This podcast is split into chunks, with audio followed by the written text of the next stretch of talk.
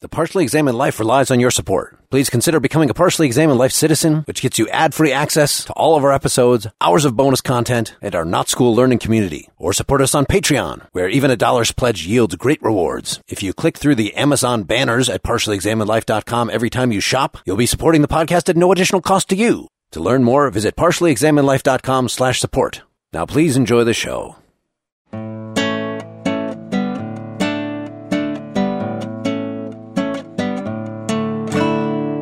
You're listening to The Partially Examined Life, a philosophy podcast by some guys who were at one point set on doing philosophy for a living, but then thought better of it.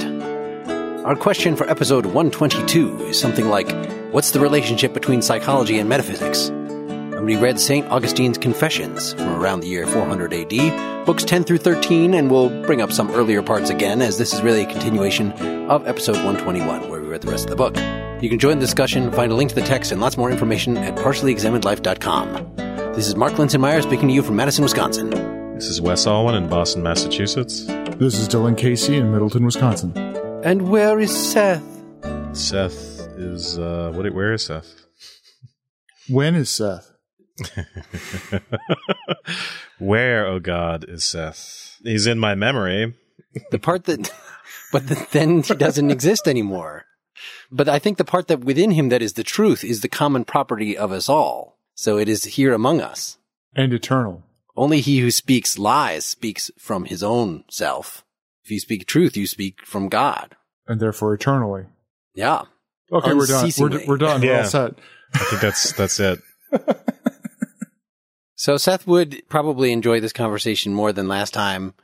By about a half hour in, he had gotten physically ill from the way things were going and how little he related to the text. Well, he was going to have a comeback this time to discuss that, but he didn't read the stuff in time. Was it because of the book, or was it that he was just feeling ill separately? I think it was, it's Augustine's fault. And our fault, apparently.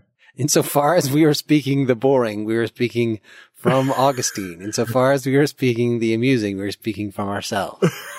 to, to paraphrase.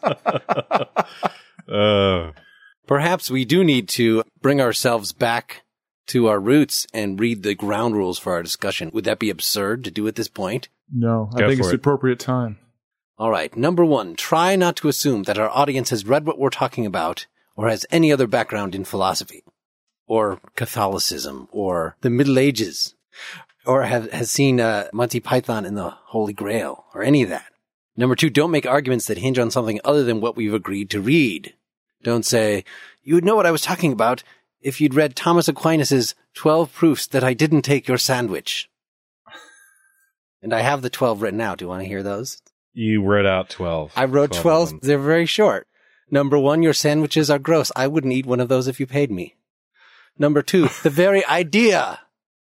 Number three, I only eat sandwiches on Thursdays and today is Friday. Number four, I didn't even know you had a sandwich. Number five, I'm allergic to bread. Number six, I'm allergic to theft. Number seven, I'm too clumsy to be so stealthy as to steal a sandwich.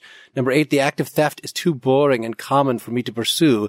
Number nine, I don't even know what sandwiches are. Number 10, I don't even know what stealing is. Number 11, the sensory world is an illusion. Number 12, I was only borrowing it, not taking it. So you're making fun of Thomas Aquinas on a St. Augustine podcast. Foul! Number three, we will be rigorous and exact in all that we say, unless doing otherwise would be potentially more entertaining. ah, the third rule comes to the rescue. All right, this confessions, why we broke it where we did is because the part that we talked about last time was the biographical part. He talked a lot about sin on the way there. He would stop and reflect philosophically in almost every chapter, at least a little bit.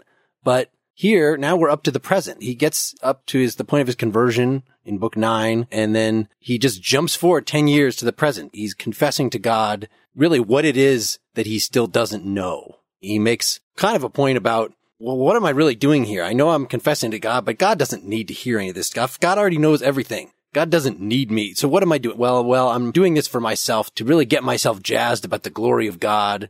I'm doing this to positively influence my fellow men who would read this. And he was a fairly big man in the church by the time this came out. And he actually ends up in part of it talking about hermeneutics. So just to cast back our eyes a few episodes ago when we were talking about interpretation of texts I know he does this more directly in some other works, but he spends some time, mostly in book 12 and some 13, talking about how to analyze the particular Bible verse in the beginning. God created the heaven and the earth. Yes. And then he goes on. It's in the beginning, there was the heaven and the earth, and the earth was without form and void, and darkness was upon the face of the deep, and the Spirit of God moved upon the face of the water. Yes. So actually, by the end of 13, he's talked about all that stuff. He talks mm-hmm. about God moving on the face of the water for quite a while and applying that to the present day. So that's how he ends this section that we read. How he kicks it off, though, we've got a whole big thing on memory, which is one of the most famous parts of the book. And then we've got another thing on time. So memory and time. And I want to talk a little about language acquisition, since that's another thing. One of the only things I knew about Augustine before reading this was, uh, that Wittgenstein uses him as the straw man at the beginning of the philosophical investigations as here's a crappy way to think about language that you just have thoughts in your head already when you're born pretty much and you're looking for words to attach them to. And so then somebody teaches you, points at things and says, Oh, well, that's what that is. It's a eureka moment that you've hooked up those concepts that were already in your heads to words that other people use and you learn a way to communicate. There's a little more to Augustine's view than that. Yeah. In fact, his view seems a lot more like Wittgenstein's end, yes. since it involves joint attention to objects and things like that. So they seem to all mesh together pretty well to me. They're talking about, well, what is the mind? How do we know things? As I was joking about at the beginning of this, the way that we end up knowing things is really, we don't learn them from looking at stuff. We learn them from our own minds. And it's really God talking through our minds is how we end up learning anything. We don't really learn anything from anybody. Oh, you're thinking of the That's addressed straight up in this other work, De Magistro, which I sent you guys around a two page summary of, but it made clear the way that he was using that in this book. There are plenty of places in this book where he says stuff that sound a heck of a lot like that. Well, that was just for a priori principles, it seemed like to me. So for the obvious, the math stuff. It seems to be multi layered because he clearly talks about learning from the senses. And then he goes on to saying, well, there are certain things that I know and remember in my mind that are not of my senses, and goes on from there. But go ahead. The important stuff, the philosophical stuff, is not anything that you could simply read. The way we kind of talked about him last time, God gave us the senses to learn with. Basically, God gave us a lot of gifts, but yet if you don't use them with God's name brand on them, if you don't use them while pursuing the God way, then you're using them wrong and they'll screw up. And that was the way we characterized it last time. And I think that is sort of fair, but to sort of make a little more sense of that, you could impose something maybe from more recent philosophy where it's not just, you know, if you're just paying attention to the senses, then you're going to be led astray all sorts of different ways. And it's only sort of when you are more philosophically reflective about the senses, which for Augustine means paying attention to this inner voice that ultimately comes from God, that comes from the truth, then you can make sense of all the crap that's going on outside of you. And by extension, you can even use those gifts we are given ethically. Where are you taking this from? I'm all over the place. These are the conclusions I've I've, I've reached from This comes from outside the reading. from poring over the book here, from living in its fetid folds for a couple weeks. Okay, the last few days, anyway. What other sort of introductory things before we dive in? I think we should spend a lot of time reading particular passages this time as opposed to maybe last time since we have really less material to cover. The only introductory thing I want to say was that everything after book 10 is fucking excruciating. Did everyone have that feeling, or was I just in a bad mood? Did you feel that about the time stuff? That in book 11, Oh, no, the time stuff was interesting. Let's see. book 10 is You- mostly memory, book 11 is mostly time, book 12 I mean, is when he gets into the hermeneutics. Yeah, the time is, yeah, I see with my notes, I got into that. And then, so maybe I'm just thinking book 12. Right. Book 12 is into hermeneutics, but it's also, since it's about this creation, then it's also gets a little more into the metaphysics. Oh, I'm thinking book 12 and, sorry, I meant book 12 and 13. Yeah, that's what I meant. Book 13 is simply, yes, hard to get through. Just the level of hysteria. What was your impression, Dylan? Well, maybe I saved myself because I really blasted through 12 and 13.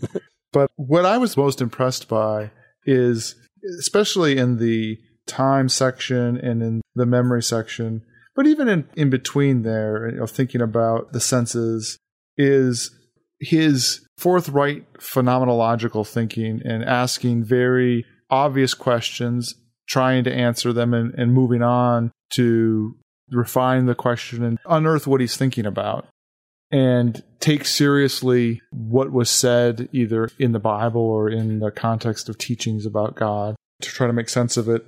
I found it pretty interesting as an example of fairly carefully thinking things through, regardless of where he completely ends up. It's thoughtful in an interesting way. Thank you for balancing my negativity on that. Well, by 13, he's kind of in some ways summing up.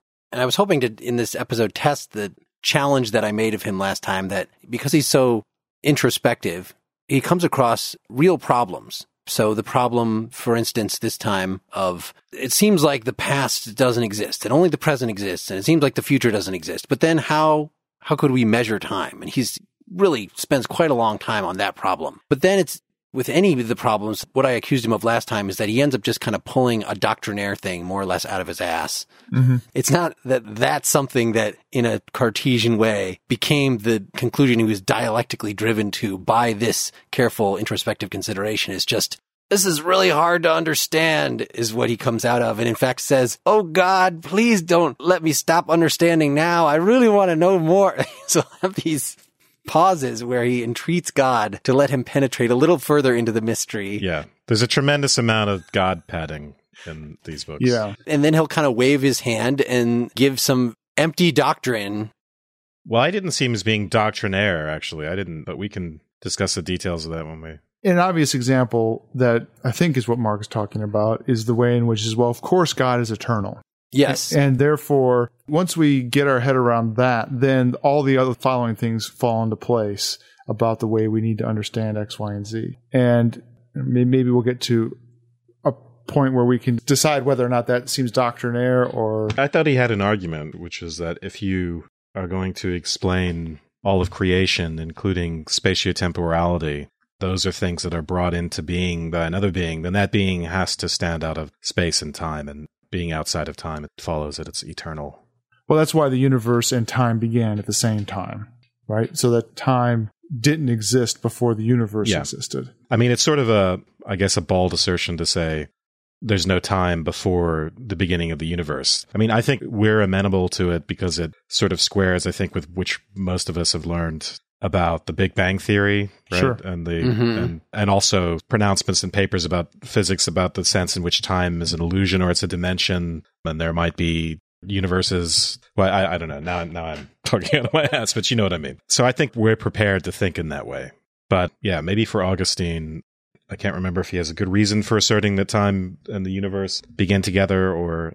Well, he plays around with the idea, which I maybe is the Manichaean view, that time is just the movements of bodies. Right. So you could say a year is just the time it takes the earth to go around the sun. And that's what a year is. But then he says, no, clearly, if the earth just sped up, then it would be speeding up. It would go, whereas before it took one unit to get around, now it takes half a unit. But the fact that we can talk about units means that the time is an abstraction by which we measure movement. It is not the movement itself. That whole section, which I think you characterized correctly, is an interesting misunderstanding of Aristotle about motion and about time. In the physics, Aristotle explains that time is the numbering of motion. So that motion is the fundamental thing. Motion being just a general characterization of change, and that time is the numbering of that change. And in that case, you could be using whatever units you needed to use. And there might be the open question of whether there is a synchronization of all kinds of motion into one unit of measure, which would be time. Yes, if you picked one particular motion and then had a unit associated with it, you would, of course, need to rationalize time and be able to talk about how many seconds there are in the time it takes for you to walk from Sparta to Athens, it requires you to you know have a way of transforming that measure of time in a rational way. But it doesn't mean that the idea of numbering motion is not what time is about. Well, the question is whether time, it's not just a matter of whether time is related to motion, but whether time is reducible to motion. Yeah, I know, I understand that. And that's why I found it an interesting seemed to be misunderstanding of Aristotle because it seemed to be that it was really focused on particular motions, whether time is reducible to a particular motion as opposed to motion in general, the numbering of motion. I thought he addressed that though. Okay, well, maybe I missed it. This is book 11, chapters 23 and 24. okay. So, chapter 23 is him rebutting this idea that time is simply the movement of the sun and other heavenly bodies. And then in chapter 24, it's motion of a body. Right. I thought I gave the rebuttal in 23 already that if the sun sped up, then we would know it sped up because time is prior. When we measure something, we are applying something prior, a standard to movement. We're not just looking at the movement. This going back to the use of a priori concepts, which at the beginning, yeah, I was saying these are from God. Well, we'd be comparing other movements, though. So one of the things he says, you might think that it's a matter of comparing smaller movements to big movements, but think about if I'm comparing a long note to two short notes. Yep. Well, then since they're not happening at the same time, I mean, they could. It could be that the long note is a G and the short note is a C, and I hear the C start and then stop, and the G keeps going. That way I can say one is longer than the other. That's one way, but that's not the way we measure. We measure by a pre existent standard. So if we think that we're comparing things, you know, I look at one thing and I look at another, then it's comparable to my hearing the short note, hearing the long note, and then somehow being able to take my memory of the short note and map it onto the long note and say, well, that's three times as long or something. And he thinks there's something problematic about that. Well, here's a paragraph right at the end of 24. Since the movement of a body is not the same as our measurement of how long the movement takes, which is what you were referring to, Mark, Mm-hmm. who can fail to see which of these is more deserving of the name of time? A body moves at different speeds and sometimes stands still, but time enables us to measure not only its motion, but its rest as well.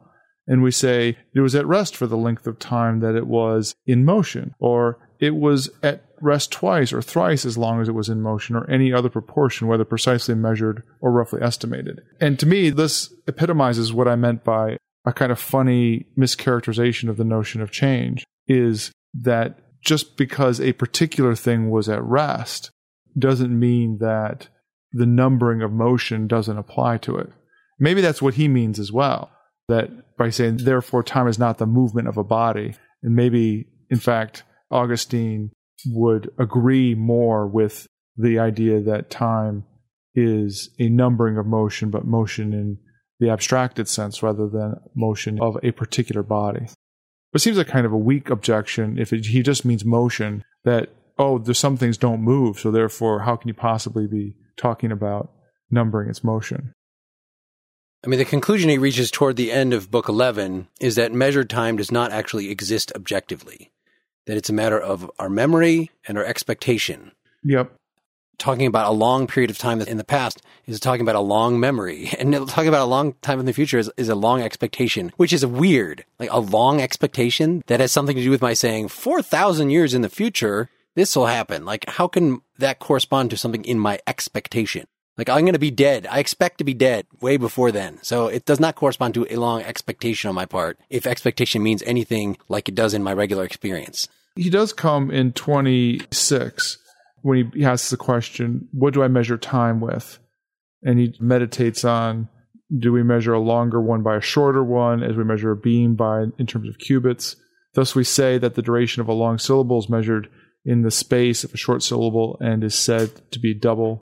And then he talks about measuring poems and by not all this do we arrive at an exact measure of time. It may well happen that a shorter line will take longer if it is recited slowly than a longer line hurried through. The same is true of a poem at a foot or a syllable. Thus, it seems to me that time is certainly extendedness, but I do not know what it is extendedness of, probably of the mind itself.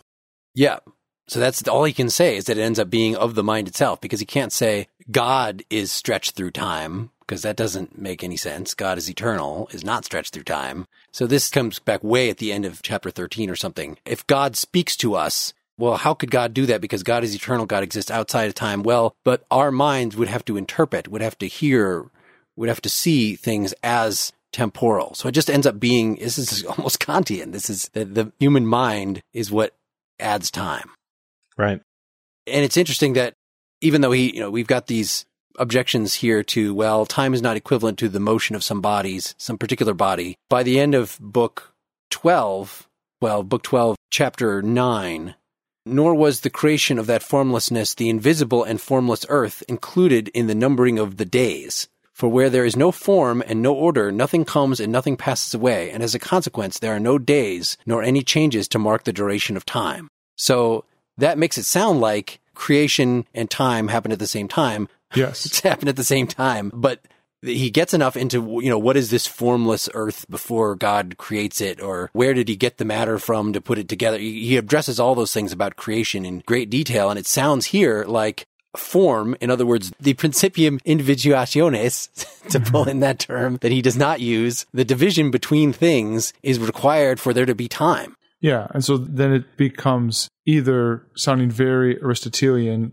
in the numbering of motion. That is, you have change, and therefore, along with change, you have time, and time doesn't exist without change. Or, as you were saying, it sounds Kantian in that it is the mind's experience of the world itself that numbers the world, and one way in which it does that is time. For somebody who seems so enamored of Plato, he certainly doesn't talk about mathematics very much, does he? Only a little bit in talking about numbers are an interesting example of memory for him. It's a lever for, in some ways, walking to God, that it gets you out of the senses and then thinking about numbers. The numbers that we count with are different than the numbers we physically experience, like looking at two apples. When we start talking about numbers in general and counting with them, that's a lever into I guess I would think of it as abstract thought, but it's of memories of things that are, aren't part of the senses. Right. That's right after he talks about geometry. Yeah. The geometer's line is not the same as the line that we see, and no matter how straight an artist draws it, The form of the circle versus the Yeah, circle yeah. that you draw and stuff like that. you know, what makes it sound modern and Kantian is by saying it's the mind, whereas Plato is going to say it's something objective. But as we were saying, for Augustine, those are the same things. The part of the mind that is the eternal part, the part of the mind that is the truth, the part of the mind that is real knowledge is God speaking through us. Let's work up to that, right? He gets to that by thinking about memory. And he gets to thinking about memory by asking the question, what is God? In a funny way, he does a full circle. He asks, how do we come to know God? That's Mm. book 10, chapter 7. By what faculty does he come to know God? And then that leads him into analysis of memory. Yeah. So it can't be the senses, obviously. God is not found by whatever power it is that animates the body. He goes through this kind of Aristotelian de anima thing. Well, it can't be things that we have in common with animals. It's not that part of our soul that makes us move around that even plants have that makes them grow. And it's not the sensory part of us. So it must be reason. It must be something the next level up.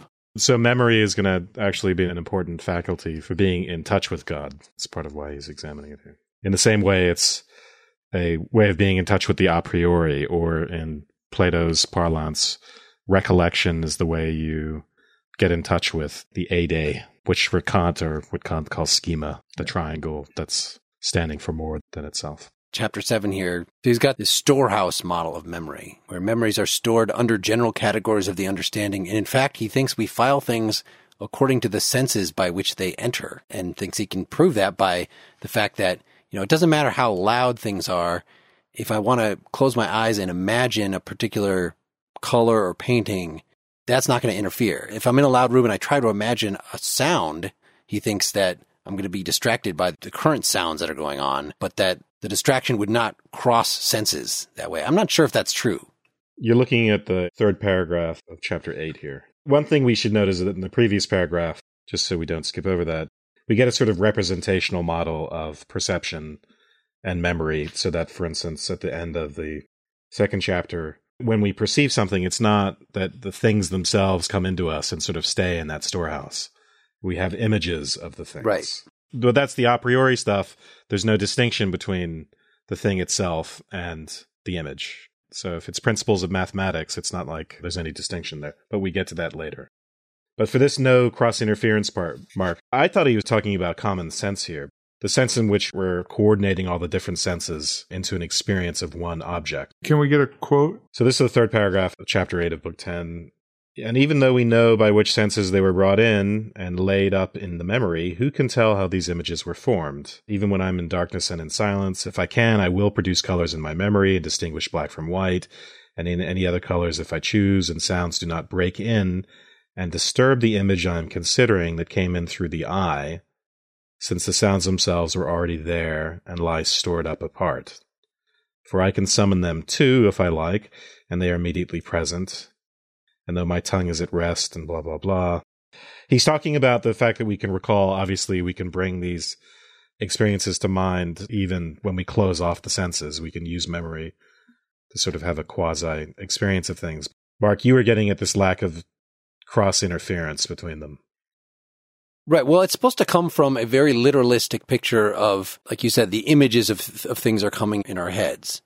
And we can then pull them up later as if a storehouse. I feel like Wittgenstein here saying Augustine is giving a classical view that was later proven wrong by scientists and folks like that. Wait, what part is proven wrong?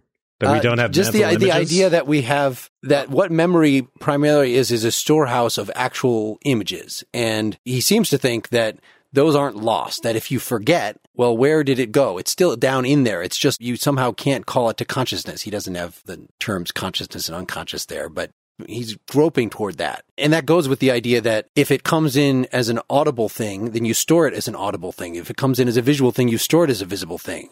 Whereas I think it's been shown by psychological experiments that we kind of jumble all those things together and the thing that gets stored is some kind of composite that we put together that then we might forget particular details or even forget what modality we learned it by. Yeah, I don't know the neuroscientific answer to that now. I'm not going to try to actually say what the right answer is. It's different than this warehouse theory. Yeah, I'm not familiar enough with that to. But I, you know, I thought Wittgenstein's point was it's not when you have a concept of something, it's about what significance means. Significance isn't imagistic. The concept isn't imagistic. But Plato's already onto that with his eidos because it's a non-visible visible, right? So is Augustine and Kant with his schema and Augustine with his version of that. That's the whole point of saying that, well, when I draw this triangle, that schema, it's not actually this particular triangle that is the point. It just stands in as a sort of intermediary. So, for instance, even if in saying the word dog, you might imagine a dog, a particular dog, but it, what it's doing schematically there, even if you've given it black fur, the color of its fur, of course, is irrelevant to its being a dog. And you can make lots of variations in those different appearances in the same way you can adjust the sides of the triangle in your head. But it doesn't matter. It still represents all triangles. What we got from the Wittgenstein episode is this emphasis on the fact that we're not thinking in images. The way I think about this is a concept is about potentiality. It's about all those different places you could go, either by imagining a particular or in being able to recognize a particular when you come into contact with them. So it's about potentiality in that sense. When we run through a bunch of sentences as we're talking, it's not like we're just getting this succession of little images. Most of those words are significant without ever registering in our minds consciously with a schema or an image or anything like that. I didn't know if Mark, if that's what you were trying to relate that to in Wittgenstein or not. I was making just a more abstract point about Wittgenstein accusing Augustine of being naive. I was doing basically the same thing with regard to memory, but there are certainly interesting points of comparison between the warehouse imagistic theory of memory and a theory of concepts. But he doesn't actually make that connection here that I saw too much. Apparently there's another book, De Doctrina Christiana, on Christian doctrine, where he actually has a theory of signs, but we didn't read it, so I'm not going to guess. Okay. I was going to ask if everything you were saying, you were saying Augustine said, or if you were. So I was saying that there's actually more compatibility between all these thinkers. So with the whole idea of what a concept is, I actually Yeah. I'm not so sure that Wittgenstein and Kant and Augustine are as inconsistent. I may just misunderstand that. I guess Mark was actually had a different criticism. Just this whole idea of the memory storehouse. It seems to me that Plato and Augustine, and maybe most of them, are keying off phenomena like I can recognize a dog as a dog and never having seen that particular dog. And I recognize a tree as a tree. I've never seen that particular tree. And they all see some activity of memory going on in there. And then there might be slightly varying accounts of exactly how that's working, whether it's imagistic or not, but they seem to all run afoul of it being merely imagistic and kind of a very simple minded filing system in our memory that amounts to matching because they all recognize that you can't have all the matches in your mind. None of them go so far as to say, a priori, even in the notion of recollection, the myth of recollection in Socrates, that I have a exact image of everything in my mind that ever possibly existed. And my process of engaging with the Right. world is matching up those files of images with the world that I experience. Even if it's imagistic, they don't go that far. There has to be a way Right. in which you cross over and are able to account for all the variety of experienced images with a much smaller set of them. Right. One thing we should be clear about here is right now we're talking about memories of particular experiences, and then we're also segueing into our use of concepts, which obviously involves memory. So we don't want to mix those two things up, and they're related, of course. One way to distinguish Plato and Wittgenstein is here we're talking about concepts, and so for Plato, the grasping of a particular involves a recollection directed towards what we would think of as a concept, but would he would call an idea in its own sort of metaphysical realm. And so he calls that anamnesis or recollection. And there's a sort of rational, intuitive contact with that. And that's what grounds our use of the concept. For Wittgenstein, I think he would deny that, and he would certainly deny the metaphysics of that. Although, at some cognitive psychology level, there's got to be something similar when we talk again of this these use of schema and things like that. So there could still be something going on neuroscientifically, and the, or the way we would describe it through cognitive psychology, would that it would actually look quite a bit like Plato, but without the metaphysics. But they're still obviously, of course, distinct. Would you agree Augustine is a little closer to Plato in, in this Yeah, recollection business?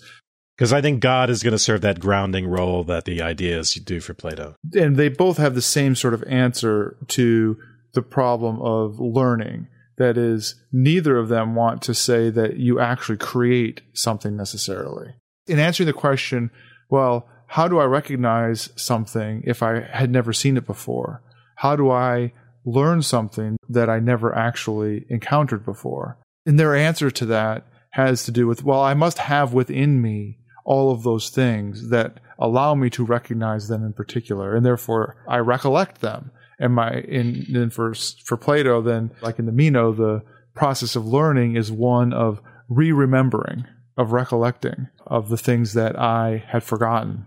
So it's interesting to connect Augustine's account of everyday memory, we might say, with this notion of this Platonic collective unconscious sort of memory. Given that ultimately learning things, as you were saying, is being hooked up to this collective unconscious to God, there actually is nothing that would prevent him from having a theory by which all knowledge is somehow internal, that we don't learn anything from the outside world at all. That if you don't have a weird metaphysics like that, then you end up saying, how could the brain possibly hold Well, I- infinitely many potential images? But at least this is at his disposal that Augustine Yeah. could say that. Yeah, we should make sure we're clear about that distinction. So the anamnesis theory is about learning math and first principles and general concepts of things. It's about having those things within you. Although in the Parmenides, the young Socrates is challenged, well, is there an eidos of mud? Getting at that, well, something so formless, how could there be a priori an eidos for that? It's as And- if you're and remembering a future episode. Sorry, Socrates says yes, there, there is. So, you know, that still is a problem. That's a whole different thing than saying that we have all our particular experiences somehow in us to begin with, that our actual sensory experience is recollection. That would be a different proposition. Not to s- stay too much longer on Plato, interpreting the myth of recollection in Meno, it seems to me that you could easily understand it as a myth. And the point of that myth is to try to rationalize how out of ourselves we're able to understand new things, taking at face value that those things must be in us. At least the power of that must be in us. Maybe there's other parts of the myth and other parts of Plato that make it much more concrete than that. Well, this is making me want to at least pull in the, since there's not actually that much text to pull in, the earlier stuff on learning language, because that's very much essential. Okay, so of course Augustine doesn't think that nothing comes through the senses. He's not a complete rationalist, but his account that I characterized, let's try to read. This is book one, chapter eight, where he's talking about himself as an infant. And of course he doesn't remember this. He says, I did not learn by elders teaching me words in any systematic way, as I was soon after taught to read and write, but of my own motion, using the mind which you, my God, gave me.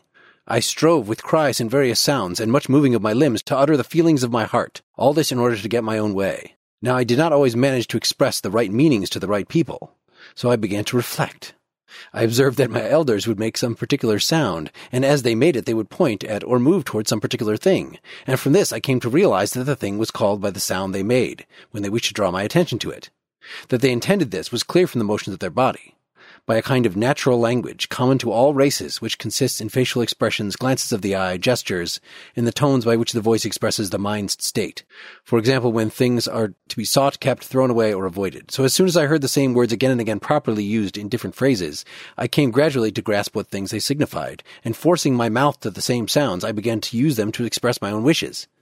Thus I learnt to convey what I meant to those about me, and so took another long step along the stormy way of human life and society. So that is a completely Wittgensteinian picture of language acquisition. It's quite accurate, I think. I've talked about this guy before, Michael Tomasello, a book called The Origins of Human Communication, and several other books. And by the way, he considers himself a sort of a Wittgensteinian linguist, and he's done a lot on language acquisition in primates and human beings.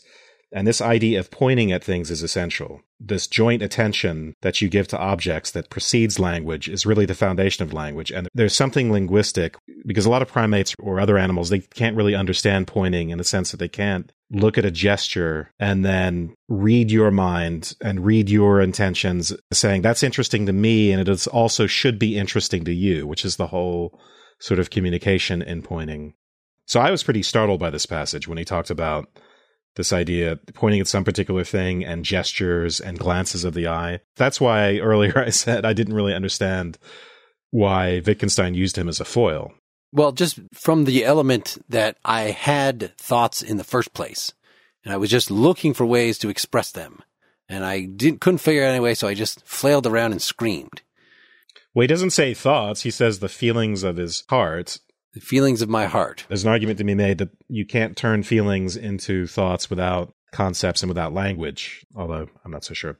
Does that help or does that hinder or is it irrelevant to the question of the extent to which Augustine is an a priorist about knowledge in general? It seems there's a lot that's coming a priori, but the only thing it seems that he learned from the outside was the actual words and that the words go with those things. Now, the distinguishing this from that to know that you were pointing at this thing and not something else, the understanding what pointing is in the first place, the understanding that words can stand for things. These seem to be all things that he came up with on his own through divine guidance. Wittgenstein's objection is that you learn language as people putting little labels on things for you. And that's the point of the whole Wittgenstein construction scene because it's about other people's intentions, it's about your intentions and getting them to do things. It's about that whole game, right? Which most of this passage seemed entirely consistent with that. Is there a place where it sounds like people are just helping him label things? So it's a subtle kind of distinction, right? Well, I guess it just depends on how you interpret the stuff we were reading earlier from the analysis of memory and the file system labeling memories based upon their primary sense experience and so forth. I think that he gets past that maybe to something that's more consistent with what Mark just read on how we learn. In that section, he's clearly learning through a variety of sense impressions. And his learning requires that there be a kind of lining up of multiple ones of them. The pointing with the sight, with the sound, with all of that's going into him learning language. So the language itself is a kind of node of different sense experiences coming together to give you language that you work with. Yeah, I don't think there's anyone who would deny that we need sense experience to learn language. Obviously, there's a linguistic debate, I think it's still ongoing, about the extent to which the fundamental structure of language or the rules of language are innate and a priori, that they just come as part of the evolutionary structure of the brain. And so, of course, Noam Chomsky is on the sort of Platonist side of that debate. It's a question of degree. Obviously, the cognitive apparatus is there in human beings in a way that it isn't in other animals. You know, and then there's that very fine question of to what extent is this stuff innate and to what extent do we acquire it by experience? Very clearly, we have to have some experiences to acquire it. And also, very clearly, there's something innate, even if it's just the most bare bones of capacities. Yeah, I mean, that gets back to your comments about potential, right? If what you mean by innate is that you have all of these memories whole cloth and all of these experiences whole cloth that just are kind of pulled out of you as a result of experience. That sounds like an absurd conclusion. On the other hand, if you say, oh, you're going to learn it all, then it seems you have to have the potential to learn it. So there has to be something there that is acted upon and acting upon the world in order to generate the activity of the mind. As you said, there's something innate has to be going on, even if it's not the particular memories and images and so forth. And that's what I was wondering about you know, when he's talking about the warehouse. That we who think that uh, tabula rasa makes sense. When I was in school and I learned about Locke's tabula rasa, we're born blank and then experience writes on it. That seemed completely intuitive to me. And so it's sort of been a struggle since then to get a hold of that. Oh no, no, there's uh, what about Chomsky's? Yeah, the the structures of language are already, you know, there's a lot of stuff that instinct gives us. And we have to talk about the difference between knowing that and knowing how and all this kind of stuff.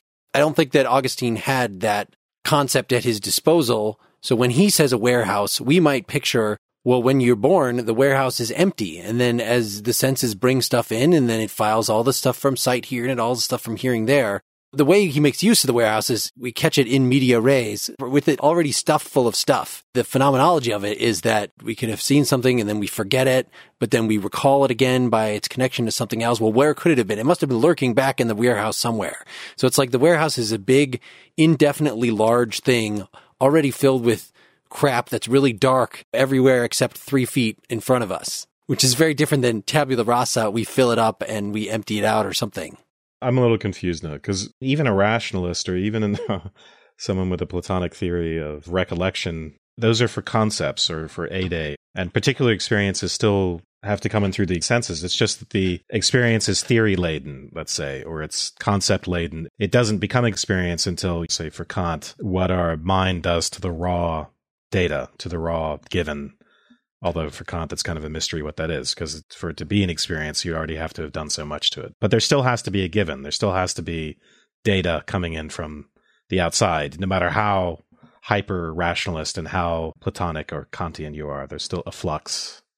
So the storehouse theory is about the theory he's starting with here is a theory about storing up memories that particular memories that we acquire just a few sections down, we're going to start getting into the a priori stuff. But the a priori stuff is really quite different because that's where the thing itself and the image are the same thing. Here, they're just images of the outside world in this storehouse. You see what I'm saying? Yeah, well, and, and he gets to that transition where he comes to conclusion that the mind is not large enough to contain itself. So he says in just the last paragraph, Great is this power of memory, exceedingly great, O my God, a spreading limitless room within me. Who can reach its uttermost depth? Yet it is a faculty of my soul and belongs to my nature. In fact, I cannot totally grasp all that I am. Thus, the mind is not large enough to contain itself. But where can that part of it be which it does not contain? Is it outside itself and not within? How can it not contain itself? How can it be that any of itself that it is not is in itself. So I think it's by this kind of question that he gets to the stuff that Wes you're pointing to, that question of concepts, and that there has to be that kind of connectedness that the mind has access to something that is more than itself. Before, actually, in the paragraph before that, he's also talking about the role of memory in self consciousness, in imagination, and in will. So he's really talking about something much bigger. And he's sort of telling us that it's, memory is sort of this foundation for mental faculties in general and the things we can do with the mind. But, but yeah, I think you're right, Dylan. This transition at the end about the vastness within and the sense in which it's unexplained, the sense in which we could be a mystery to ourselves, or that the mind is not large enough to contain itself, gets us to this point where there's going to be to our relationship to the a priori and ultimately to God. So that would be in nine, nine and ten. Well, that's where he uses this cabinet image. So this is where I started to first see this a priori stuff. The very beginning of nine, where he says, "These are not the only thoughts to which the immense capaciousness." Of memory gives rise. In memory also are all such things as we have learned of the liberal sciences and have not forgotten, lying there as if in a more inward place, which yet is no place. And of these things I have not the images, but the things themselves.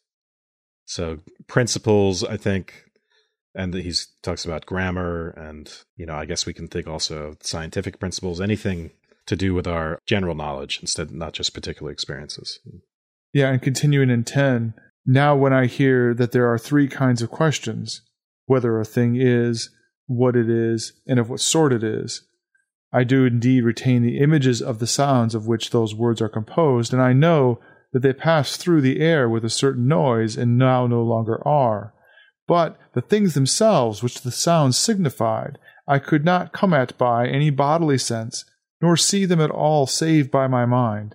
And what I stored in my memory was not their images, but the truths themselves. So this is something we could think about phenomenologically, where our experience of objects is actually perspectival and it's a series of experiences with different senses. And that the thing itself, the object as a whole, is not something that comes in through any one sense. It has to be constructed of all those individual experiences. On the one hand, he recognizes them as being part of his memory, but he pleads confusion about how they got into his memory, at least in this part. I think Mark's right. In the end, it's going to be via God. And we can relate this. So, for instance, he says right after that, For I run my mind over all the doorways of my body, but I cannot find any door by which they could have come in. Yeah. So it reminded me here of Humean skepticism about causality and the sense in which there's no sensory doorway for that, for causality in particular. That's also related. Or perhaps he was just too priggish to consider all the possible doorways. Jesus Christ. yes. The anal theory of perception. Is that what you're going to say? yes, yes. I was trying to figure out, yeah, how to get there, but just leave it to Mark. Russ, he's an expert. It was it was already there in my memory, and uh, the common bad taste of men, uh, collective unconscious. So at the end of this, he gets to the recollection. Thus, they must have been in my mind even before I learned them, though they were not in my memory. And he, in the next couple sections, moves on into that, just doubling down that memory is not senses in chapter 12. This is where he further makes the transition to the abstract and the a priori. The memory also contains the innumerable principles and laws of numbers and dimensions, and none of these have been impressed upon it by any bodily sense, seeing that they have neither color nor sound, nor scent, nor taste, nor feel. To know them is to recognize them interiorly without any concept of any kind of body whatsoever. With all my bodily senses, I have perceived the numbers that we use in counting, but the basic numbers by which we count are not the same as these, nor images of these, but really are. Let whoever does not see these truths laugh at me for talking thus. While he laughs at me, I shall be sorry for him. I love that line. I put a little star next to that. That was awesome. he's, he's feeling a little insecure about his theory here. Well, yeah, but importantly, numbers are examples of things that really are. Again, he's sounding very Platonistic here, right? Yeah. That the mathematics is the truth in the same way that forms are. I was wondering if you guys saw stuff about falseness and mistake in chapter 13. I thought he was going to start talking about how we're wrong about things and where we have false notions. And he seems to acknowledge there and in a couple other sections that we can hold things to be true in our mind and have them actually be false. But he doesn't seem to me to get very far in articulating how to distinguish them, and that is how to know when we're wrong. Right, because it seems like anybody who would be reminding us of one of these general truths, in other words, you hear a bit of philosophy or anything in the liberal arts from somebody, and then for it to get in your mind, it's not just that somebody tells you some information and you put that together in some way from even if the meanings themselves are pre-existent in your head, you can then construct the doctrine. It sounds like the way he had presented, the way we've been reading it, that all such things just jump full blown from the recesses of the collective unconscious of the Platonic formland where they were hidden. But then it seems like you couldn't hold any general propositions that were not in fact true. But since that's wrong, you have to somehow revise the theory. Is he trying to explain that here? I thought these sections he's getting into now are sort of paradoxes of memory where it's true that I remember thinking that the Eiffel Tower was in London, even though it's false that the Eiffel Tower is in London. the sort of indirect problems of error that we saw in the Theaetetus and also with Russell and the sort of indirect reference, Russell and Frege and all the rest of it. It's really central. The sense in which you can logically allow error. And so in section 14, he does it with feeling. You know, I could joyously remember sorrow, where I can recall having emotions without being actually disturbed by the emotions. Yep. And later on, remembering forgetfulness. Let's talk about that emotion thing a little bit earlier he had said when we were talking about the imagistic stuff, it's not necessarily clear that he thinks that to think is to have images, but he definitely thinks that when you think there are images that accompany that. And I'm trying to find a quote here. Book 10, section 8, verse 14 here. In my memory too, I meet myself. I recall myself, what I have done, when and where, and what state of mind I was when I did it. In my memory are all the things I remember to have experienced myself or to have been told by others. From the same store, I can weave into the past endless new likenesses of things either experienced by me or believed on the strength of things experienced. And from these again, I can picture actions and events and hopes in the future, and upon them I can meditate as if they were present. I shall do this or that. I say to myself in the vast recess of my mind with its immeasurable store of images of things so great, and this or that follows. Oh, if only I could be this or that, or again, may God prevent this or that. Such things I say within myself, and when I speak of them, the images of all the things I mention are to hand from the same storehouse of memory. And if the images were not there, I could not so much as speak of the things. That's what I was trying to get at. So he's talking about the imagination here, and, he's, and it's, it's a very Humean sounding thing where I can come up with new things by recombining different experiences. And then that's required for the will. Obviously, being able to imagine a future is part of a requirement for the will. So, but it was the image making part that I was focusing on. So, yes, when I think anything, in order to understand what I'm thinking at all, some sort of visual image comes to mind. Does that sound correct? I don't know that that's true. Certainly, if I'm thinking about the future or the past, then some visual images comes to mind. But he's talking about thinking of particular things, you know, especially with regards to the will, when I'm going to be this or that, or what I'm going to do, what the future holds. Those are particular. Right. So particulars are stored and called back up and as particulars. So when I think of my mother, a particular image from my memory somewhere of my mother comes up it's not just that there's an amalgam that all these things get sort of smashed together and maybe even connected with other things that were associated with my mother. So the mother and the black bear are thought of in the same, all these Freudian weirdness of, of the yeah. subconscious mashing things together. None of that's happening. It's just that there's a storehouse of immaculate images that I draw one back. And that's how is essential for language to work.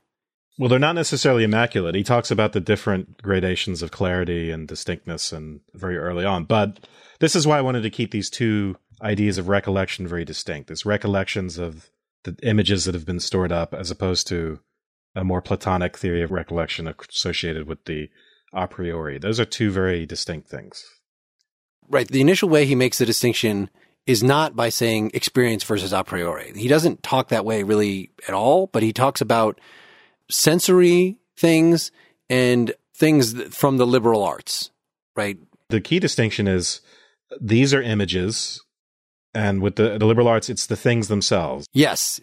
And so when we get to feelings, that's the part that it seems difficult. That with the liberal arts, it's the things themselves that come in our heads because we're talking about ideas. Whereas with the sense impressions, of course, it's not the things themselves, it's the images of them. But what about a pain?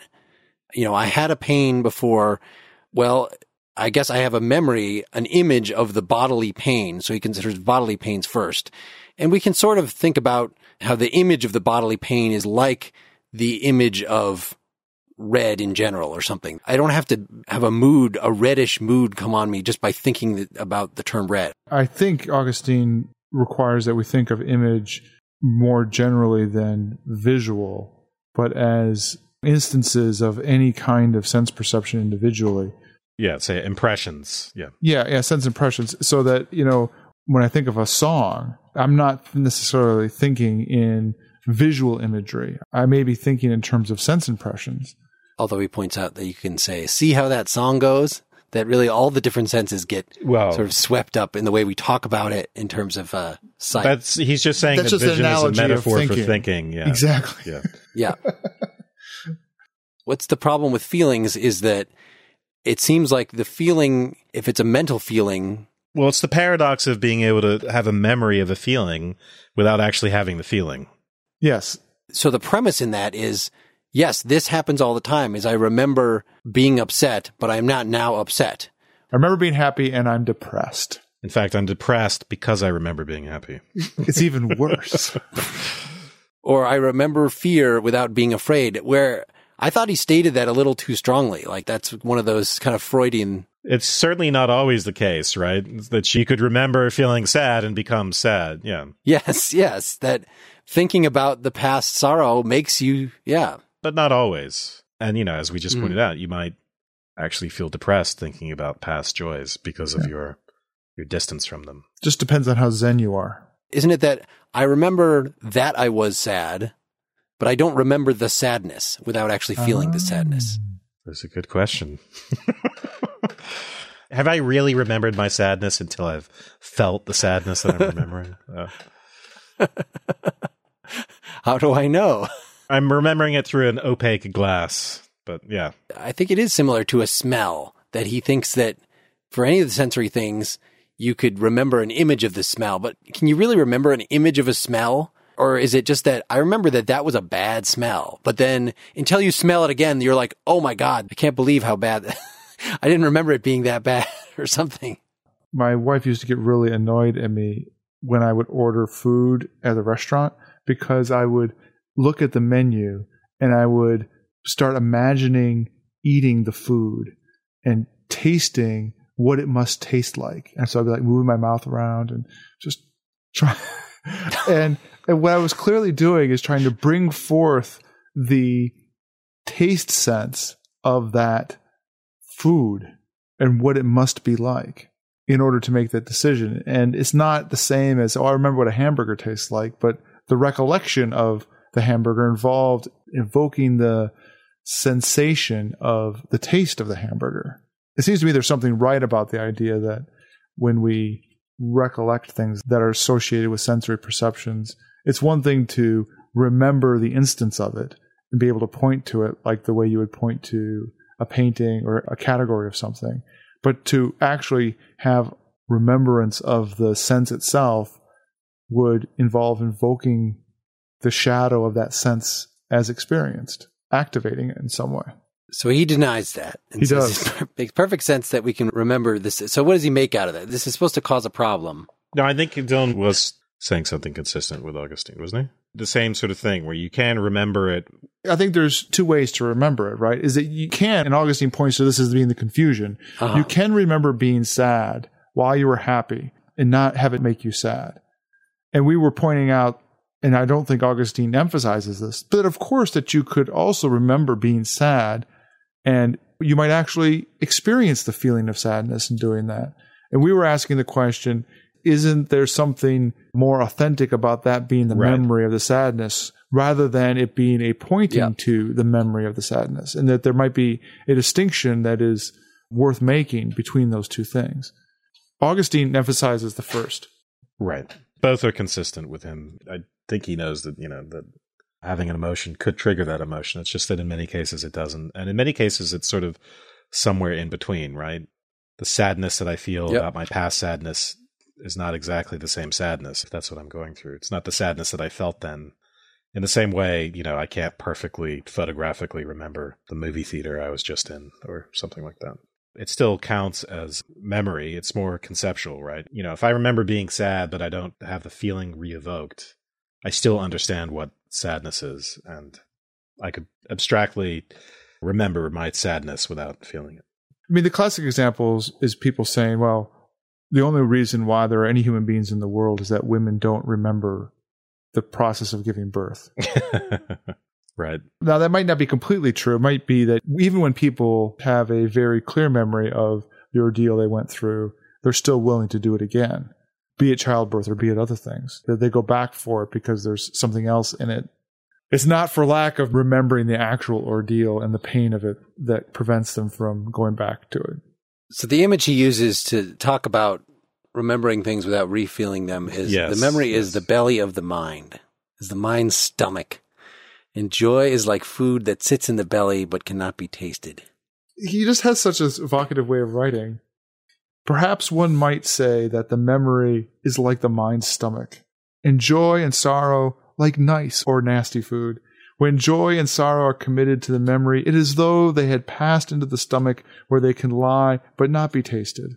It is, of course, ridiculous to see it like this, but yet some sort of resemblance there is. Well, and then next he talks about perhaps, therefore, just as food is brought up from the stomach by chewing the cud, so things are brought up from the memory by remembering.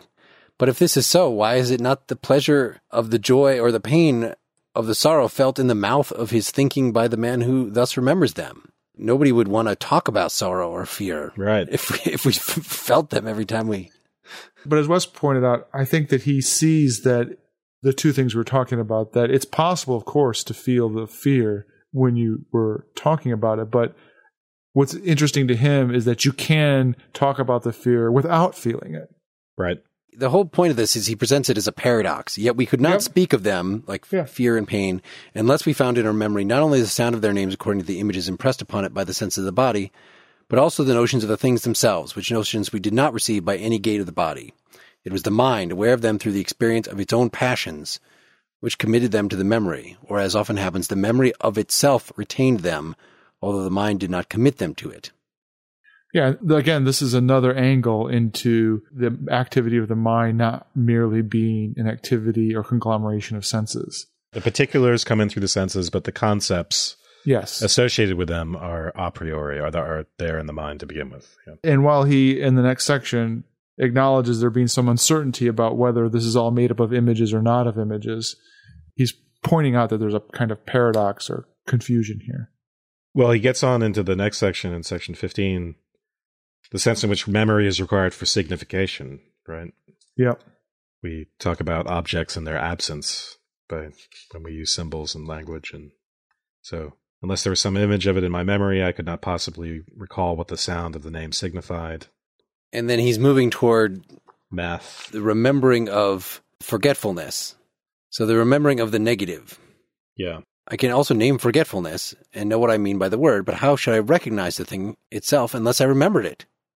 I'm not speaking of the sound of the word, but of the thing the sound signifies. That's straight out of Meno, right? Meno's paradox in reverse, actually. In reverse. Well, yeah, because in Meno, you're the question is how you could investigate something without already knowing it to some extent, right? Because you could you wouldn't Yeah. know it if you found it unless you already knew somehow knew it. Here, it's how can I say I've forgotten something?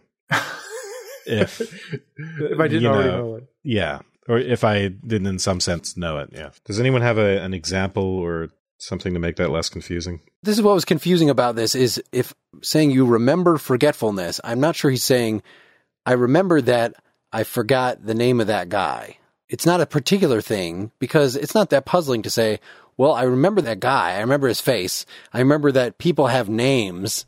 Right. but I just don't remember the name of that guy. Like, there's just nothing problematic on his theory of why that particular name should have slipped my mind. It's the concept of forgetfulness as a whole. He thinks that that involves remembering the negative in an important way. And I'm trying to understand why that would be so puzzling because it seems in the kind of the same way. Well, I remember certain instances of when there was something that I didn't remember, when I was lacking some piece of information. I remember a time where I didn't remember somebody's name. It doesn't seem that hard to just say forgetfulness is an abstract notion. It is not something that stands for a thing itself. This is my problem and why I feel like Wes, you're a little too quick to attribute to Augustine more sophisticated concepts than he has at his disposal, like the notion of a concept and how the notion of a concept is distinct from individual things. And, you know, by the time we get to Wittgenstein, we say, of course, individual things maybe have images associated with them, but concepts don't have images associated with them. Or if they do, they're kind of irrelevant to what the concept actually is. That I feel like Augustine has a very literal imagistic notion of concept as well. And so that's why this is having a problem. He's, Except that he's he doesn't use the word concept, but he does make this distinction between having the things themselves, the a priori things themselves in the memory, and having particular images of particulars. So that's straight out of Augustine. That's not my. And for Augustine, it, it becomes him distinguishing mind from memory. is he a realist about universals? I guess is the, the question. Yeah, I think it's pretty clear from this that he is. He's calling them things themselves. Yeah. And if you are a realist about things themselves, then you think that not only when I think the term cow in general, am I thinking of a bunch of different cows, but there's something over and above that, the universal cow that I'm thinking of.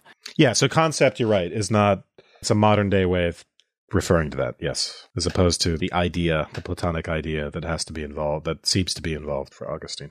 Right. It would, of course, be helpful, and maybe he did that in that other work, the Christian doctrine that I referred to, to talk about, you know, is there a universal cow or something? But all we can do is kind of read into what he says here, which, you know, he seems to have a problem with the notion of forgetfulness. There should be a universal that's a real thing, the thing itself that's referred to by forgetfulness. And that's the thing that would be a pure negative. Whereas for us, of course, forgetfulness is just a term we put together referring to all sorts of individual acts where we and people we knew forgot things. There's nothing problematic about it at all. Yeah, I don't see the paradox even if we're Platonists, though. Can someone explain that to me? Maybe we should read some more quotes. That Well, this is just the beginning of 16, right? Yeah. I can also name forgetfulness and know what I mean by the word, but how should I recognize the thing itself unless I remembered it? I'm not speaking of the sound of the word, but of the thing that the sound signifies. For if I had forgotten the thing, I should be unable to remember what the sound stood for. When I remember memory, my memory itself is present to itself by itself. But when I remember forgetfulness, then memory and forgetfulness are present together. Forgetfulness which I remember, memory by which I remember. But what is forgetfulness except for absence of memory? How then can that be present for me to remember, which when it is present means that I cannot remember? At this point, I'm sort of feeling the way Mark did, that it seems like he's being way too literal about what forgetfulness is. Well, yeah, if we can remember sorrow while feeling joy, why can't we remember forgetfulness without being forgetful, right? Clearly, he's very, being very platonic here about it being a thing itself. And it sounds like as well, if we just come into sort of intellectual contact with this thing, it's like it should sort of sap all the memories out of our mind because it's the ideal of forgetfulness or something. But the footnote after the absence of memory, forgetfulness falls into that shadowy category of reality whereby something has its existence or is known by virtue of what it is not. See also Augustine's breakthrough into understanding of evil, darkness, and silence. The recognition of such paradoxically unreal entities also opens the mind to even greater phenomena, such as the mind's participation in the intelligibility of God. Well, we don't have to care about what that last part means, but that's why I thought this was so important and why this psychology is supposed to be connected to metaphysics here. It's not just that I'm remembering now, but I can remember times in the past when I've forgotten, but that we are encountering an entity, but it's an entity that somehow doesn't have reality. And there seem to be all sorts of entities that, you know, evil itself has to end up being something that can't have reality. If it had reality, Right. then it would have Right. been created by God, but God didn't make evil. So it must just be something in our minds. It's a privation. It's a lack of something that we expect to be there or something, you know, it's, it's just the absence of good. So it's not a being except insofar as it's the absence of something else. from a particular human perspective, because the universe as a whole has has no such absence. It's a perspectively based absence, or I don't know. Is it something that's only in the human imagination, like time? I mean, I thought the point was that evil or forgetfulness or silence don't have their own existence. In particular, they don't have their own forms, if I would speak platonically. Right. But we speak of them only insofar as something is absent. So silence is the absence of sound, but there would be no form of silence. And the important one there is evil, which metaphysically, as Mark pointed out, becomes the avenue by which you are able to preserve the universal goodness right. of the world, but um, articulate what is meant by evil and have it, in some sense, be a real thing. So, on the one hand, evil, quote unquote, doesn't exist. But on the other hand, evil is absolutely real in those terms, right? Maybe in Kantian language, it's empirically real but transcendently ideal. No, Oh, but seriously, because it can't be real in the in the full sense for Augustine. It can't be Yes. Yeah. yeah reality. he he would deny Yeah. that, but I shouldn't have said absolutely real. That's why I was bringing in perspectival, the whole perspectival thing where yes, it's real. Someone who's having their leg sawn off or whatever you think of as evil. But is it perspectival though? Because I thought that for Augustine, it's not a question of perspectivalness. Well, this is the other part of his theory that this absence, from a bird's eye point of view, there is no such absence. God would never look at the universe and experience such absence. It's just because we are sort of parts of the whole that we can experience such terrible things. There's no denying the terrible suffering in life and all the horrible things that can happen, whatever your metaphysical theory about it being an absence, right? There's more to his theory than that. He needs more than just to say, well, the evil isn't a metaphysical entity, it's just an absence, because you still have to explain away the psychological part of this. And the way I think that's done is it's this idea of our limited perspectives of the universe as opposed to God's bird's eye view. And God has the truth with the capital T, and we have something less. Unless we're totally into God, then everything's fine, no matter what happens to you. anyway, this is sort of off. It's not in this particular reading, so. Well, it's one of the leftover things from book three and book seven, where he's talking about what evil is. And it's all very much connected with this idea of degrees of reality. So I was trying to remember whether Augustine was before or after St. Anselm of Canterbury, who has the ontological argument that talks about degrees of reality. And that's actually way later. That's like 600 years later. But you can see the roots, and I'm sure that it goes back to Aristotle or Plato and other folks like that. This idea that only God is completely real. That has everything to do with the fact that God is eternal, that if something is temporary, then it doesn't have true reality. And so there has to be some connection between that, why we are not truly real, and going down the gradations. So the most real thing is the creator. And then the creatures, the created things, still have reality. In, insofar as they have reality, they are good. But below those, things that are not actually good have no reality. And so human beings, they have to have enough reality to be corruptible, but they can't have so much reality that they, well, actually, the corruptibility is a good way of pointing at the middle point. We're talking about being, nothingness, and becoming here. Yep. Um, and it gets tricky real quick. And I think that's entirely relevant to this talking about the rest of memory for the rest of this chapter as well. Yeah. Yeah. So let's right. get into that. When the memory itself loses anything, as happens when we forget something and try to recall it, where are we to look for it save in the memory? And if the memory chances to offer us something else instead, we reject it until we come upon the thing we are looking for. And when we come upon it, we say, This is it. But we could not say this unless we recognized it, and we could not recognize it unless we remembered it. Yet certainly we had forgotten it. So this is one of those paradoxes. Yeah, so this is Meno's paradox. He sets this up in actually section 18 as that's very obviously Meno's paradox. So he gives us a tentative solution here. So trying to remember the name of a man whose name we for, have forgotten. He sort of gives us like an associative theory. Some other name occurs to us, we do not accept it because it was not our habit to think of that name with that man. We go on rejecting until the name occurs with which the mind is satisfied because it had been used to associating it with the man. So, but where does that name come back from except from memory? So we still have a problem. It has to be in there somewhere. This implies that there's at least, even when we've forgotten something, it's still within knowledge or that there's a possibility of partial knowledge. He says it's not utterly forgotten. The way it's presented there with a man whose name we used to know and now we've forgotten it. And it's a kind of weak form of Meno's paradox, where in that case it's actually closer to the learning of something we don't even remember knowing. Yeah. You know, this the demonstration with the slave boy is showing him recollecting that the diagonal of a square is the square root of two. And Socrates tries to pawn that off as recollecting.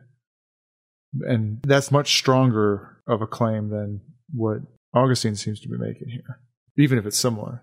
So then he moves on to remembering happiness.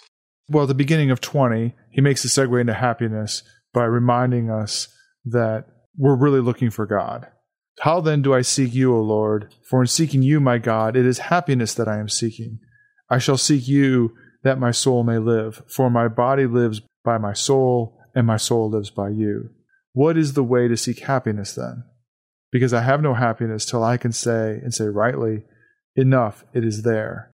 Right. So it turns out that desiring happiness requires we have to have some knowledge of happiness. Yeah, that makes the link back to memory, right? Is how do I recognize happiness? If I don't remember what happiness was, how do I recognize it? How do I get to God? Because I seek God in order to be happy, but in order to find happiness, I need to recognize what it is. Right. Somewhere or other, they have come to know it. That is, they have some sort of knowledge of it. I strive to know whether or not this knowledge is in the memory. For if it is, then we have at some past time been happy. In section 21, it turns out happiness is, it's not in the memory in the way that other things are in the memory. It's not in the way that sense impressions are. It's not even in the way in the memory in the way numbers and a priori things are, or eloquence, you know, skill based sorts of procedural memories.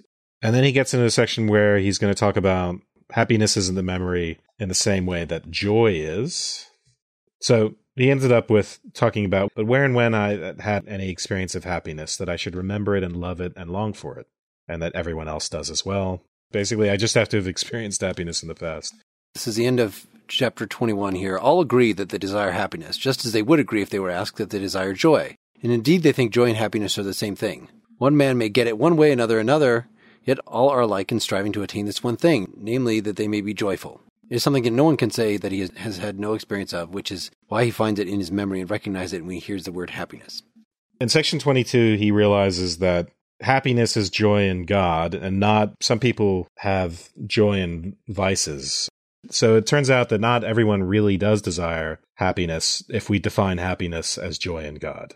Then he goes on to say, well, if it's joy in God, it's also joy in the truth. And everyone desires joy in the truth because, in the sense that everyone desires not to be deceived. It's not entirely uncomplicated because we might wish to deceive people, but at the very least, we wish not to be deceived. So he's taking the joy in truth as a universal thing. And then, so the question is why we fail in being happy if the joy in truth is what happiness is. And the answer is that people are distracted from the truth because they, he says, they remember truth so slightly. And the thing that interferes with our remembering of the truth is that we love other stuff. And this is where I started to think about Nietzsche and his stuff on truth. But when the truth conflicts with something else we love, something else we want, then we hate the truth. So even though the truth is it should be the source of our happiness, the joy in truth, its conflicts with other, you know, with our concupiscence, with our desires, because the truth would reveal us, it would show us to be sinful. We hate the truth. So there's this interesting paradox that even thus, does the human mind, blind and inert, vile and ill behaved, desire to keep itself concealed, yet desire that nothing should be concealed from itself. So this whole desire for truth becomes sort of asymmetrical. We want to uncover other things, but conceal our own wretchedness from ourselves and others so that we can keep pursuing our lusts. They hate the truth for the sake of that other thing which they love because they take it for truth. Oh, well, that's a little bit different than what I said. But it's in the same section. They love the truth when it enlightens them. They hate truth when it accuses them. My interpretation of that so, truth is loved in such a way that those who love some other thing want it to be the truth. So, this other thing I took to be any other thing we desire. You know, we want it to be the truth in the sense that we want it to come to be, or we want it to be the right thing. So, even if it's gluttony or if it's lust, we'd rather ignore the truth of the wretchedness of that situation because our desire overwhelms us so much. And so we treat it almost as if it is the truth. But what about the last two sentences? Even so, for all its worthlessness, the human mind would rather find its joy in truth and falsehood, so that it shall be happy if, with no other thing to distract, it shall one day come to rejoice in that sole truth by which all things are true. So that even with that desire to ignore true things or deceive itself, ultimately the human mind is still understands what the truth is and is sensitive to that and would rather have it than not. Which seems to be just a straight up claim that he's making. Mainly because the truth comes through God. Yeah. Right. So this seems to be just another restatement or a grappling with a Platonic problem. The Plato's saying that everybody tends toward what they take to be the good. Yeah. So we we can get insight here into Ava's claim that Augustine was so different from Plato and Aristotle because those guys said, well, once you recognize something for the good, that's what you go toward. But of course, there's things in the Nicomachean Ethics about akrasia, about why do we uh, not pursue what we know to be good? Weakness of the will. as Yeah, incontinence. And so, how's this different? Her claim is that Augustine presents us with the active willing of evil as opposed to mere incontinence. In fact, that the will is primarily distinguished by being against God's will, and therefore the willing of evil is its distinguishing feature. That that's how we recognize that there is a will, is that we go against God. Okay, well, so let's try to see how that thing that we learned from other parts of the confessions and from Ava is reflected here because it's not super obvious. I mean, it's interesting that we're in the middle of a book that's supposed to be about memory, about epistemology. But of course, for Plato, that's very closely related to ethics. And so that's what I'm trying to get at here is he's making a very platonic sounding claim that everybody wants happiness. And the difference is that different people take different things to be happiness initially, the thing that I had taken the note is that people reject the truth in favor of what they take to be truth. And that sounds like it's what they see to be truth, what they think that truth really is. It, it sounds like they're making a mistake. And maybe that's true. But then when Wes read more, read the sentences just before that, this is a, a few sentences earlier, simply because truth is loved in such a way that those who love some other thing want it to be the truth. And then thus they hate the truth for the sake of the other thing, which they love because Yeah. they take it for the truth. Which I think could just be a simple saying as being Thrasymachus, you know, or one of those other Platonic characters who says, of course, having power and money and pleasure is the good.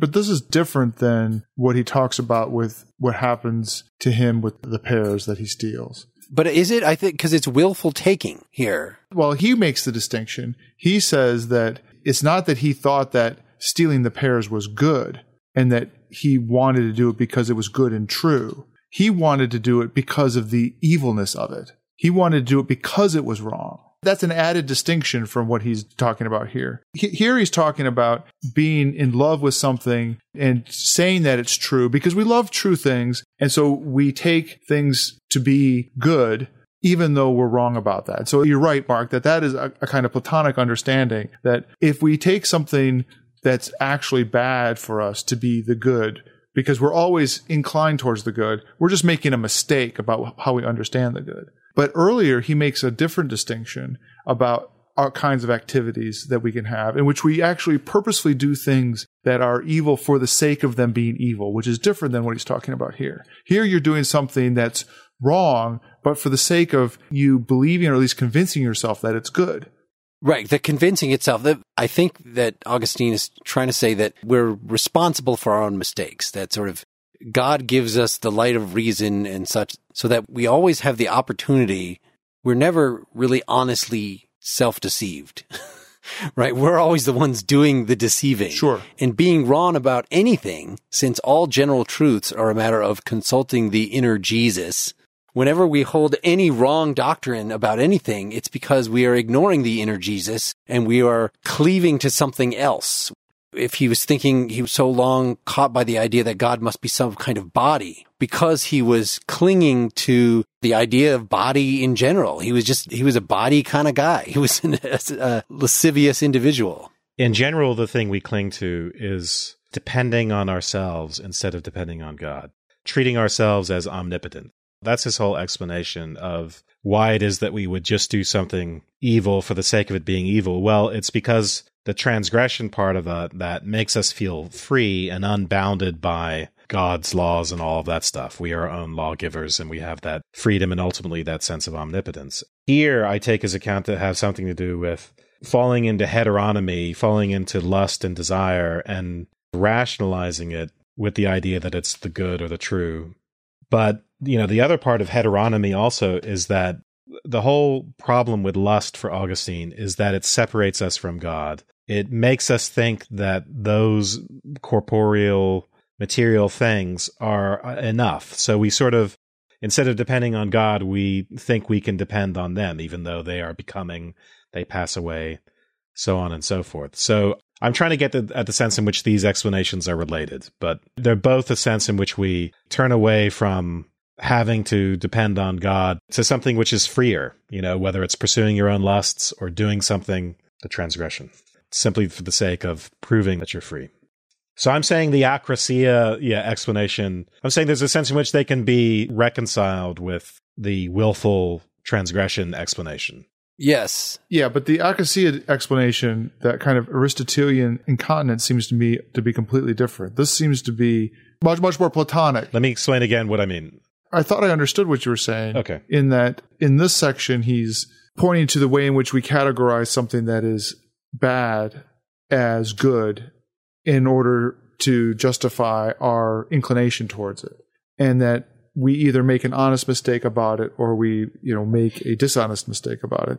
What's the problem with lust? Why can't we just screw and eat and do whatever we want? Because it is too enticing. It pulls us too wholeheartedly and away from God. Because we can't depend on those things in the way we depend on God. They're fleeting, they're passing, Mhm. they're not ontologically foundational enough for our They're not true. for our souls. Yeah, they're not true. Even though from a psychological perspective, it's not like I overeat and or I pursue my lusts because I want to transgress against God. But it has that same effect of separating me from God. When I'm doing the pear garden thing, it's for the feeling of omnipotence. It, it certainly is different than simply pursuing pleasure. But they're not unrelated things in the sense that the one is an attempt to free myself from the tyranny of God. The other is primarily for the sake of pleasure, but does have that effect of separating me and freeing me from God. I would be surprised if it, that weren't part of the psychological motivation. So this is what Lacan calls jouissance, right? Doing things for pleasure, especially if we're overeating and we're actually ultimately making ourselves sick and doing things like that. That's the jouissance part of it. There's that transgressive element which is there as well, even in the akrasia explanation. So I, I agree with the distinction. I'm just I thought Mark was trying to get us to grapple with those two different strains in Augustine. I had actually been thinking quite a bit about this. I've previously been following Ava's lead and interpreting all these mistakes as pernicious, as rebellious. But now I think that maybe Ava overstates the willfulness. What is implied by willfulness in the way that we discussed it on the episode with her is seeing an authority and saying, screw you, authority. I'm doing the opposite of this. But even in the case with the pears, he was not thinking about, oh, that God is a tyrant over me. I'm going to reject God and do this own thing. Like it was not spitting in the face of authority in the way that a two year old grabs her sandwich and is willful and confronts the other and says, screw you to the other. That it's more like the platonic mistake where you take something to be good. So in this case, in the, in the case of the pears, I take this to be an assertion of my autonomy and that feels good or something. And it's just that there's something mistaken about that. Instead of interpreting all this as, as assholish and extra willful, I think we should interpret it more as mistaken. No, I completely disagree with you, Mark. I think that both things are going on. This kind of mistakenness is going on in the section that we're focusing on right now. But I think that Augustine is utterly clear that the act with the pear is a willful act of loving the thing and the sin itself. It's not a misunderstanding of what is good is. The way Augustine understands it. He doesn't think of it as, well, I just did, I thought that stealing the pears was good and it was fun, but I misunderstood that. Right, because he's giving a post hoc analysis of his action. He's saying, after the fact, what I was really doing is rebelling against God. But the way he describes it is he. No, he doesn't say rebelling against God. He's saying that he's in love with the sin. Now, you can go from there to say that that was an act of rebelling against God. But the important thing about that section is that he's saying that he's doing evil for evil's sake, which is very different than being incontinent with respect to the good, which is Aristotle, or misunderstanding what the good is, which is Plato. So in the section that we're reading right now in section uh, book 10, there it's very platonic. I misunderstand what the good is and I don't do it because I'm inclined to the good because everything's inclined to the good, but I happen to misunderstand what the good is. Then you have something like Aristotle, which is, I know what the good is, but I can't get myself to do it. I'm incontinent with respect to it. I try to do it, I reach for it, but I fail. And then you have the section on the pear, whereas I purposefully do the evil thing, the thing that I know is wrong. I actually embrace it and do it for its own sake. And that's a third different thing. I think Mark knows that that's Augustine's argument, right? Yeah. But he's saying he doesn't buy it. I'm saying that throughout here, I think Augustine tries to equivocate those kind of things. That really, even if you think you are making a mistake, you are being willful. Even if you think you are having just a weakness of will, you want to do the good, but that it's really, it amounts to the same phenomena as being willful. And the, what I'm worried about is how do we characterize that you're saying, oh no, those are very different things. There's the Augustinian pear example and there's the Aristotle thing. I'm saying he really tries to mush them all together. So in my mind, I'm trying to figure out how to characterize this single mushed together thing. According to Augustine straight up, I think, you know, the way I've been saying it before is we are responsible for our intellectual mistakes. It is both willful and it is mistaken. Well, I don't think that's a tenable argument. So I think you could account for all the stuff that Augustine is trying to account for, including the pear example by really the way that Wes just characterized the pear example, pursuing what you think you're not thinking very much at all, but pursuing what you take at that moment to be the good. But do you think that that's what Augustine is saying, or do you think that that's a way to rationalize Augustine to make himself consistent, or to make all of these things part of one thing? Because yes, maybe you can come up with another way of understanding all of these examples that comes under one version of it. What I want to distinguish is between the post hoc analysis of it as being willful and how you actually feel about it at the time. And he doesn't really believe that because he thinks that if you make a mistake, you're really self deceiving yourself. You really on some level know you're deceiving yourself. And so you're really being a willful bastard. That's his analysis. So can't we admit that sometimes we do things for the sake of pleasure and sometimes it's will to power? The willfulness thing is a will to power. I'm doing things for the feeling of omnipotence. I think you're softening the way Augustine is understanding. Well, I'm I'm relying on his explanation where he essentially says you, you want to be omnipotent like God. Yeah, and I uh, admit I may be stretching it when I associate it with will to power. So let's leave that part aside. No, but I think you're you're onto something just because it's a positive. That even if you say it's I'm pursuing power, that's a positive thing, which is different than I just do it because it's wicked, which sounds purely negative. Right, and we talked about this in the first episode where he initially says, "Yes, I'm doing it because it's evil," but then he gives a very acute, interesting psychological explanation of this, where he w- wants to explain it in terms of us going after this feeling of omnipotence, and again, trying to be gods unto ourselves, which is one of his recurring themes. And even Nietzsche, right? Nietzsche makes fun of the English philosophers for trying to reduce all human motivation to pleasure when he sees this whole will to power thing as a much more fundamental force. But that doesn't mean that we don't sometimes do things simply for pleasure. Psychologically, the Pear Garden situation is quite different from me simply being a glutton. Although, as I just said before, I think there's the jouissance will to power element, even in that pure case of gluttony. And the other thing I just wanted to say is I also think there's a strong sense in which the Platonic theory of no man knowingly does evil can be reconciled with the willfulness theory. And that's the sense in which the putting yourself in the omnipotent position actually is related. It is an attempt to regain the moral order for yourself or to sort of re establish the moral order. I've mentioned this guy Jack Katz before in the Seductions of Crime, and there's actually another book out called virtuous violence. There's a lot of this sociology done on when people commit violence. I mean, and this is just really, I mean, I think the sociology has shown this very well. They usually are in a self righteous state of mind, even when they're doing things that don't obviously look like they're of moral import. Violence is hyper moral. So even if you think to yourself, oh, I'm doing this because I'm an evil bastard and I just like to fucking torture and murder people, there's actually a way to understand that as a sort of hyper moralism in which my evil is sanctified by the shitty treatment I received as a child because everyone else sucks and I should be able to do this to other people. So that kind of thinking. So I think there's an interesting way in which all these explanations they're not as simply cut and dried and distinct as they seem to be at first blush. I think part of it depends on A, how seriously you take Augustine as speaking of doing evil for evil's sake, and B, whether you think that he's right about that or not. It may be that he's simply wrong. So, in your articulation of those interesting ways in which they're linked, Wes, one of the ways I would read that is that Augustine is simply wrong about the notion of doing evil for evil's sake. No, I, I don't think he is. I think he's correct psychologically. Once you've explained evil for evil's sake, I think if you stop there, you leave it as sort of an opaque mystery of what that means. What does it mean to want to do evil for evil's sake?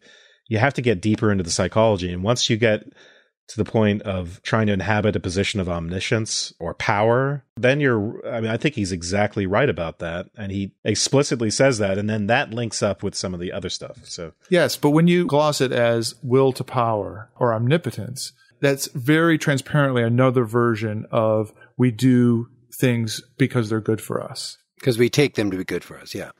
And that's not taking seriously the notion that we're doing things that are bad for bad sake.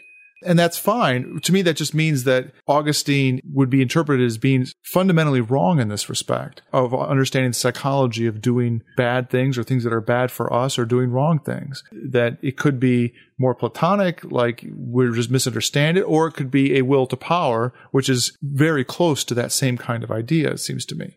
Well, he's right to the extent that someone might, psychologically, he's right. Someone might be telling themselves they're doing an evil thing because it's evil like a Graham Greene character whose Catholicism has ruined them and turned them into someone who's attracted to evil. But I, yeah, I think at at a deeper level, I'm challenging the notion, and I think Augustine sows the seeds that undermine that explanation when he gets into that whole omnipotence and power stuff. Yeah, well, maybe that's the case.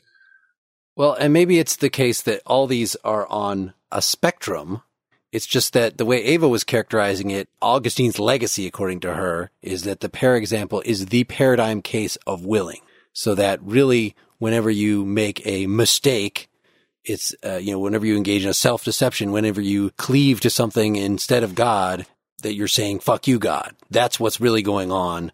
Whereas maybe Augustine's real picture is that in the extreme case, you're actually saying, yes, I'm doing this for wickedness sake. But in the vast majority of cases, even though I still think it's wrong, even though it's against God, you do actually think you're doing the right thing. You're not trying to be willful against God. You don't even have God on your radar.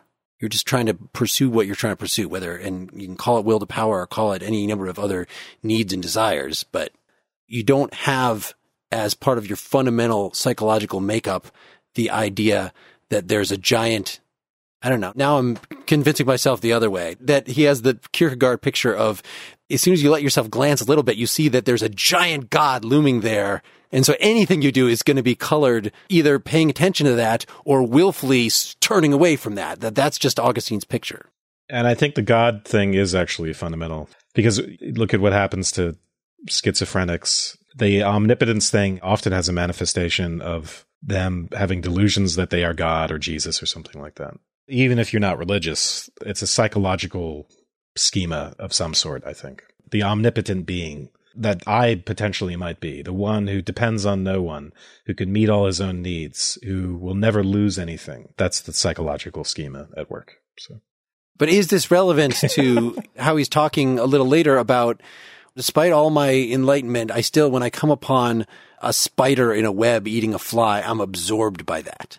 And can we really characterize that or do we want to characterize that as well that's just a mild version of the same thing that was going on with the pears there has to be something that's simply ignoring god and not saying screw you god. Again mark i think that there is that ignoring god part going on.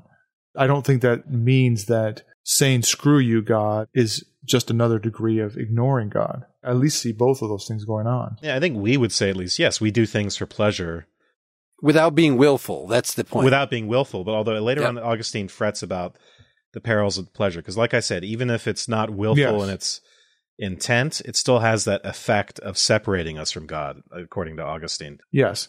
Uh huh. And I think implied in there is that it's easy to slide from the pleasure mode to something that goes into jouissance mode, where we actively are trying to separate ourselves from God. Those two things are never so easily distinct. And that's what Augustine worries about in the later books. So it's the idea that, for instance, I might be eating the soup one minute for the basic pleasure provides, but then I might get sucked into a fantasy of nothing else in the world matters and this is all I need. That something that feeds my little omnipotent fantasy. I think that's the sinful danger of any basic pleasure which is why Augustine is so worried about even hearing music. Like any pleasure, he's worried about. Yeah, and, and this is where he sort of goes off the rails. right? Yeah, I mean, yeah. at least to me, he does. That the body becomes a deep problem, that any kind of experience of pleasure becomes a fast train to hell away from God. And he's wringing his hands in those sections about how he needs to, it's not even discipline himself, he needs to deprive himself in order to constantly keep himself close to God for fear of falling away from God. And what I find disturbing and confusing about those sections is the relying on God part is utterly vacuous of cause or motion or way in which it's going to work. It's that I'm going to deprive myself because if I don't do so, I find myself falling away from God. It involves so little activity to rightly orient yourself in any kind of positive way that everything you're doing is negative at that point. It's very, very far away from some kind of virtue ethics or idea of understanding a balanced soul. It's literally understanding you as being kind of depriving your soul in order to maintain a closeness with God. It's like gripping a hold of the side of a mountain where you imagine you're always on a tiny, tiny ledge. So I'm glad you brought this back to teleology. Wait, where in that was teleology? If you focus on the willfulness, then you're focusing on our sinful nature. And you're saying our teleology is to fall away from God, is to get sucked into anything that comes along. And that's really what willfulness is all about, is by asserting me and my particular connection to these created things and these other temporary things and asserting my own temporariness and asserting that it is in fact eternal, that I am God, all this stuff, that that's what human nature is. I'm not sure that I agree that he completely understands the falling away from God as being completely willful. We're talking about these final sections in book 10, right? Where he's worried about food and all the other pleasures. Yeah. Yes, but then I forget exactly where this is. Maybe this is getting into even book 13 stuff that we're not going to explicitly talk about. But he seems to think once we're away from those distractions, once we can neutralize, then we are at peace in God. And this is why I was trying to hook it up to Plato. Everybody tries to do what they think to be good. Everybody is attracted toward the good. Is I think that Augustine's picture is twofold. That half of it is that original sin thing. But then the other part is that we are not in the absence of sin like we're just hanging onto a mountain and any sin can come along and pull us down. It is true that as a matter of day to day living, even if he talks about even, you know, he's calmed him his lusts, but he still, when he is asleep, will have lustful dreams. Like they're just always it's freaking something. And it's only in death when I will be at one with God and be truly at rest. But still, we have deep within our memory, beyond the parts that anything through the senses could ever reach, in the part that becomes equivalent with remembering the truth that is God, is our true center, is our true still point. And this reminded me of Spinoza's take on immortality, that he says, so far as we are reasonable beings, then we are in essence one with the absolute, with the whole. So like basically we are God. So if you were very reasonable throughout your life and avoided the things of the flesh and just really getting all worked up over stuff, if we were creatures of stillness, then even though our individual body dies, it's like we are still living on because we live on in the universal that persists. And you can kind of see where Augustine, where we get a lot of that, that we have a God nature, I don't want to say in us, but the root to it is through our inside as we reach into the storehouse of memory. And well, certainly God couldn't fit in the storehouse of memory. My own mind can't even fit in my own mind. So it must be a root to some metaphysically larger thing to God itself. And that is ultimately where our teleology wants to pull it. If only we can shake free of sin. So he explains why we need continence. This is in chapter 29 of book 10. Because I just want to say this for people who think that it's sort of some sort of arbitrary prudishness. I don't think it is, even though it's insufferable to sit through these chapters of him worrying about all this stuff. So he says near the beginning of chapter 29 For by continence we are collected and bound up into a unity within ourself, whereas we had been scattered abroad in a multiplicity. So this is getting back to Mm-hmm. when I asked the question about, well, what's wrong with just giving into all our lusts? And I talked about the lack of their dependability. And that has implications for the unity of ourselves. So there's an explanation here. In other words, our integrity depends upon our continence, and our integrity is related to this relationship to God. So our relationship to God is the way we stay whole and actualized and all those other good things you might see Aristotelian virtue ethics.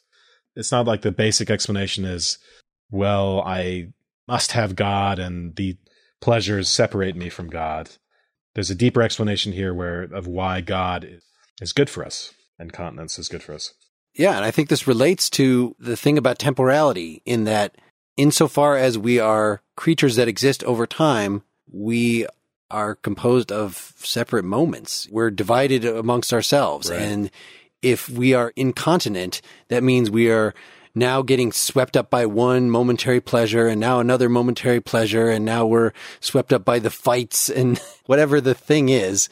Whereas if we achieve a point of stillness where we are just oriented toward God and soaking everything up from God, then, well, God's voice ultimately speaks to us from beyond time. We become more like atemporal creatures. Again, we can't actually take the step until we die and enter that atemporal realm. And he actually has quite a bit in book 12 or 13 about the difference between the created heaven, which is atemporal, but still it's a created thing. It's not co-eternal with God and God himself. So there's room in, in the cosmology for us to be in touch with the atemporal realm without necessarily becoming God. It's not like Spinoza where see the God in yourself or any kind of Eastern mysticism where that's the ultimate point. Augustine's not going to be down with anything where God is deep within inside you in a literal way. It's that if you go deep enough inside you, you are just encounter a realm that is completely not you because it's not finite the way you are. That sounds like a matter of semantics. And that's something that I wrote about a, a long time ago uh, in undergrad about mysticism, about the different kinds of mysticism. Like you could have a kind of mysticism where the point is to grow yourself, like the you are God, I'm God, we're all God, we're all one. And so that the idea is to then identify yourself with the whole by sort of growing your ego such that it fills the whole thing, even though it becomes not a personal ego anymore, obviously. And then what happens if you instead, as Augustine is recommending, basically shrink everything about you that's individual so that you just are then all the things from day to day that are my concerns, just let them drop away. Those are not important. Basically snuff yourself out as an individual. and then that's the backdoor entrance to the eternal the one, your oneness. So the end result is actually the very same freaking thing, but it's, it's a completely opposite attitude towards the self. Are you trying to grow it or are you trying to shrink it? And Christians are in the, the shrink camp. Right. Can we talk about time yet? Can we be done with book 10? We got to talk a little bit about Well, book yeah, we I thought we'd there- already talked about time. Yeah, so did I.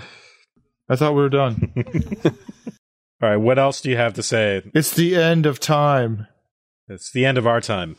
I thought I remembered that the section on memory led directly into the section on time, but instead it leads into the second half of book 10 that we've been talking about, which is all this fretting about, I'm pretty good, but I still have a lot of sins left. Yeah. I still have nocturnal emissions or whatever he's worried about. Love Uh, of praise. He he does like to be praised. He's tempted by flattery.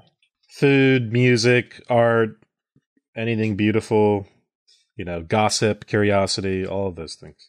Freak shows, Side boob. side boob.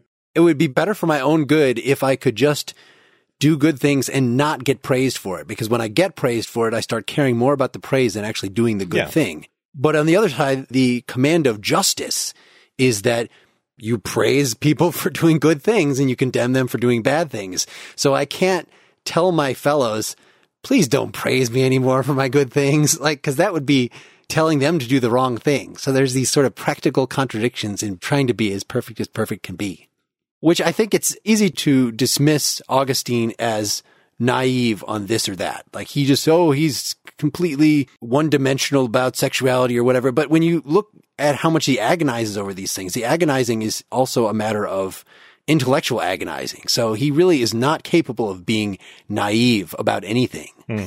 That he considers these practical contradictions of like being a saint. And though we might say, well, if wanting praise is a bad thing, but yet justice commands that people actually continue to praise you, so that's always going to be there, then maybe there's something wrong with your aversion to praise in the first place. That might be the way we would react to that.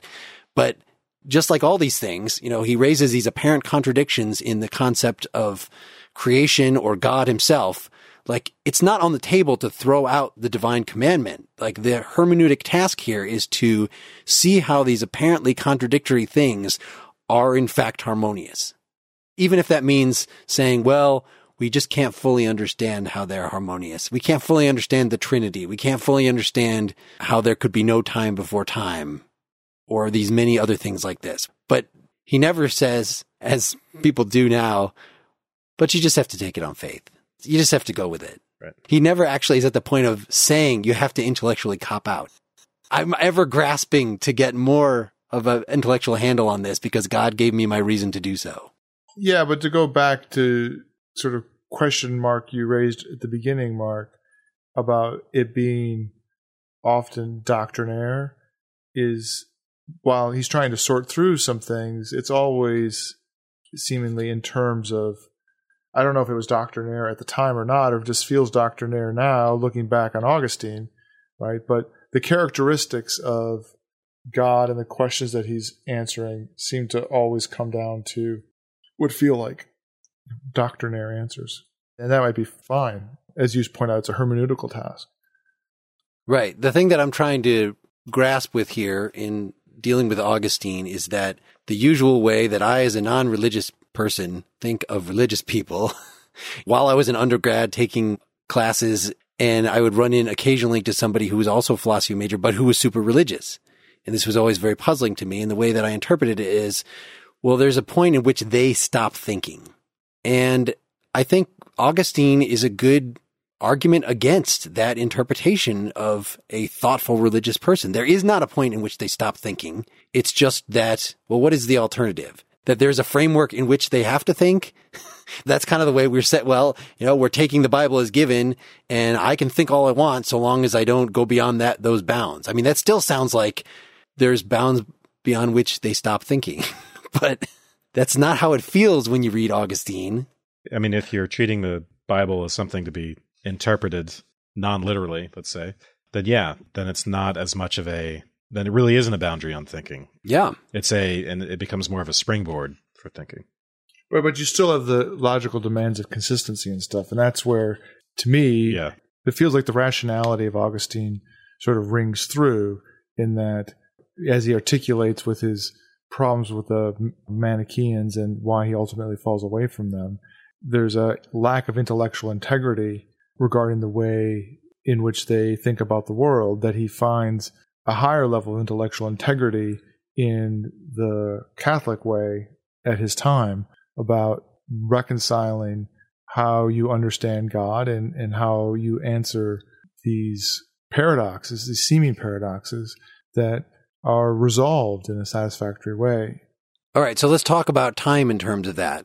And this is not the way he puts it, but you could sort of think of it in terms of Kant's antinomies that does time have a beginning or not? That it seems that if it just went on forever, there's just something that boggles our mind about that. We can't make sense of that. So it must have had a beginning, but then it can't, according to the Kantian argument, it can neither go on infinitely nor can it have a beginning. Neither of those sort of make sense to us. And so Augustine's, you know, the theological way around that is to, as we were saying before, to say God created time and what creation mean, and then, and then go on to figure out what creation means because it can't be, and this is came up in Dawkins or something that like, well, to create anything, if I create a watch, well, it's, I have hands, I have tools. There are parts of me that address parts of the watch and we put them together. Well, that oh can't Oh be the way God, creation yeah. happens. It has to happen all at once. The word of God is what creates it. Well, then, and it doesn't even make sense to ask what happened before the word because the word is the creation and yet you can still talk about logical priorities. You can say that God created forms out of formless matter, even though the formless matter did not exist prior to it getting a form. the formed matter is sort of logically subsequent to the formless matter, but chronologically, they both happened at the same time. So it could be that these are just ways of putting together words that make the, the puzzles supposedly less glaring. They, they let your mind rest at ease by just bamboozling you with a bunch of words like eternity and co-eternal, the, the, the thing that I just said about formless matter. But at least it sounds impressive enough that it doesn't feel like I could see Augustine's point of view that he doesn't think he's stopped thinking. I mean, the time stuff is part of his hermeneutical exercise about understanding what God is. And the whole end of the book for several chapters is him going through that exercise, the beginning of which in 11 is why is he writing? He's meditating on God's law. And then he gets to this point where you said about God speaking his word, which takes you immediately to what happened in the beginning. And so that directly leads to the discussion of time.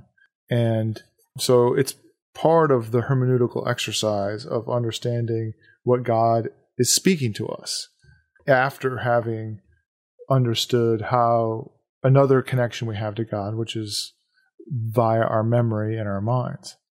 So we have to read some of these quotes about time because we've built it up too much.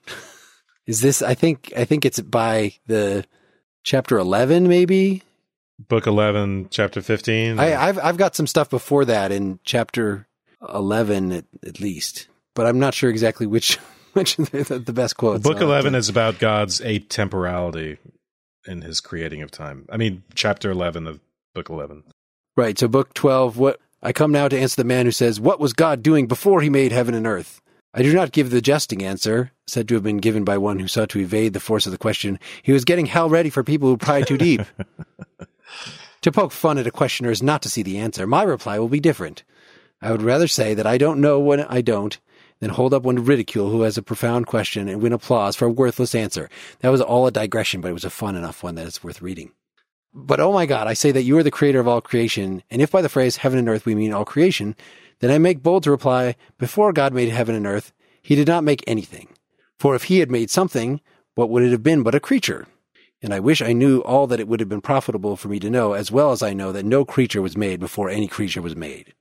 Well, that's not talking about the phenomenology of time yet. When do we actually get to that? That's on f- chapter 15. Yeah, he's really talking about God is not, he wasn't doing anything before time because there is no before time for God. There's no, in his atemporal world, there's no before and after. So then, chapter 14, he asks the question of what is time then? And then we get into the, well, it's really chapter, towards the end of chapter 14 where he gets into the phenomenology. But the two times, past and future, how can they be? Since the past is no more and the future is not yet. On the other hand, if the present were always present and never flowed away into the past, it would not be time at all, but eternity.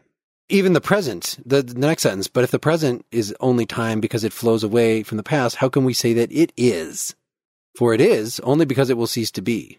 Right. And then he gets us to say what the present is, which it turns out to be an indivisible moment with no duration. So, near the end, if we conceive of some point of time which cannot be divided to even the minutest parts of moments, that is the only point that we can call the present. If there's anything longer than something with no part, then you can divide it up into past, present, and future, right? So the, the present is now. Right. But it's of no duration. And so that point flees at such lightning speed from being future to being past that it has no extent of duration at all. For if it were so extended, it would be divisible, blah, blah, blah. I found that very fascinating. So it seems like he doesn't give an argument there for the past not existing and the future not existing. I'm really I'm willing to grant that the past doesn't currently exist. Well, the past and future don't exist in the sense that they're not now. Yeah, Napoleon d- does not exist. Yeah. I, I don't. Is, is there an argument needed for that? Okay, well, so you agree with him flushing by it. My great grandchild doesn't exist. I've read too many books or seen too many movies about time travel that it's easy for me to picture time as being like a timeline that is written on a piece of paper and that all of the past and present actually do exist in a sense right now, though not in a temporal sense, but they coexist as if time was a dimension that one could pass back and forth as one goes left and right. I think Augustine agrees from the God's eye view, right? That's the way it looks. There is no time for God, and that metaphor works. It's all just, you know, you could think of time as almost spatial in that sense, which is the way they often try and represent those. But it wouldn't even be spatial because God is everywhere at once. So it's more the sense of all at once than time is frozen. Just trying to get the metaphor of how it would seem to God. All presence exists at once for God. But for us, that's not the case. For God, there isn't even a present because he's outside of it. You'd have to use a different word. If you want to be strict about what we mean by the word present, present is used metaphorically in those other cases. Well, what about the word is? I guess that's the question. Because we think, as you guys so readily admit, that the past and future don't really exist. That they don't is. They, they are not, to be grammatically correct. Then uh, he wants to say that they lack being in a metaphysical sense. Yeah. And, and that completely goes together with all we've been saying all along that everything that's not God is because it's finite, lacks being in some way. But you could say a finite thing at the point that it existed had being right then. But that's not supposedly how being works. Being has to be something that is persistent. Is there an argument for that or how does that relate to this point here? I don't know what you're asking. He's asking, doesn't Augustine mean that things don't really have being unless they're eternal? And therefore, God is the only thing that really has being. And all things that are generated, live, and cease to be don't really have being because they aren't eternal. And isn't that what Augustine is saying? So I know Augustine believes that. He makes it very clear. But is he in this section where he's talking about the past doesn't exist, the future doesn't exist, the present only exists insofar as it fading into the past, insofar as it is becoming non-being? Is he trying to argue for that picture that God is infinite and everything else is not? Or is it underlying the phenomenology here? Is he already come to that conclusion and that's just determining his choice of words here, which is the, the chain of justification.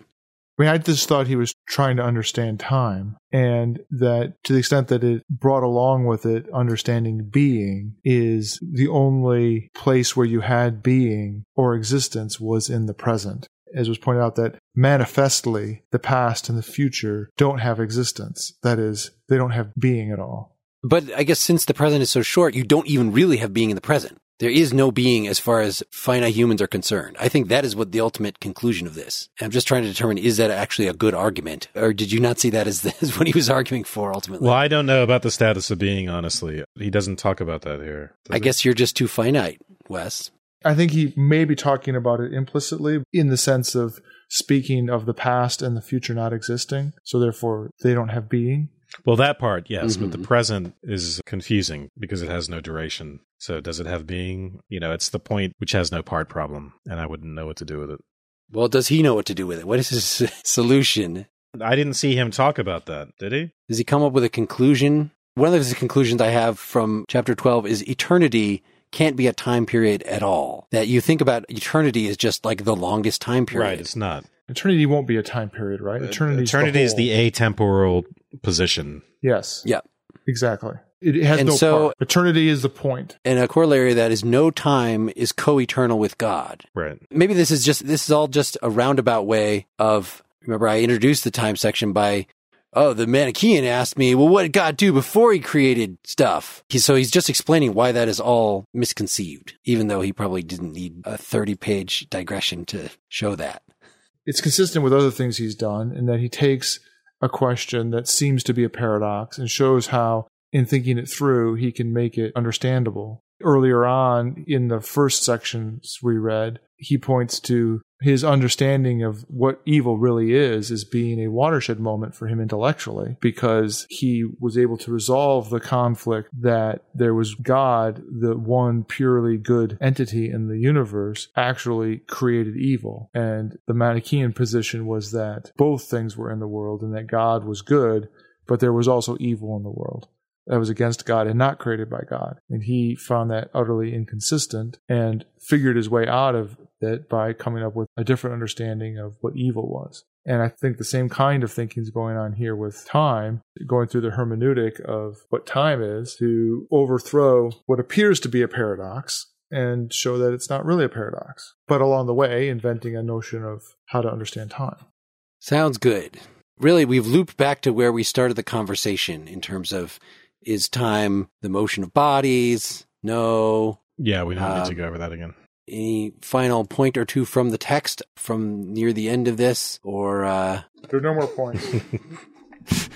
it's pointless. measured time does not exist objectively. The past devours the future.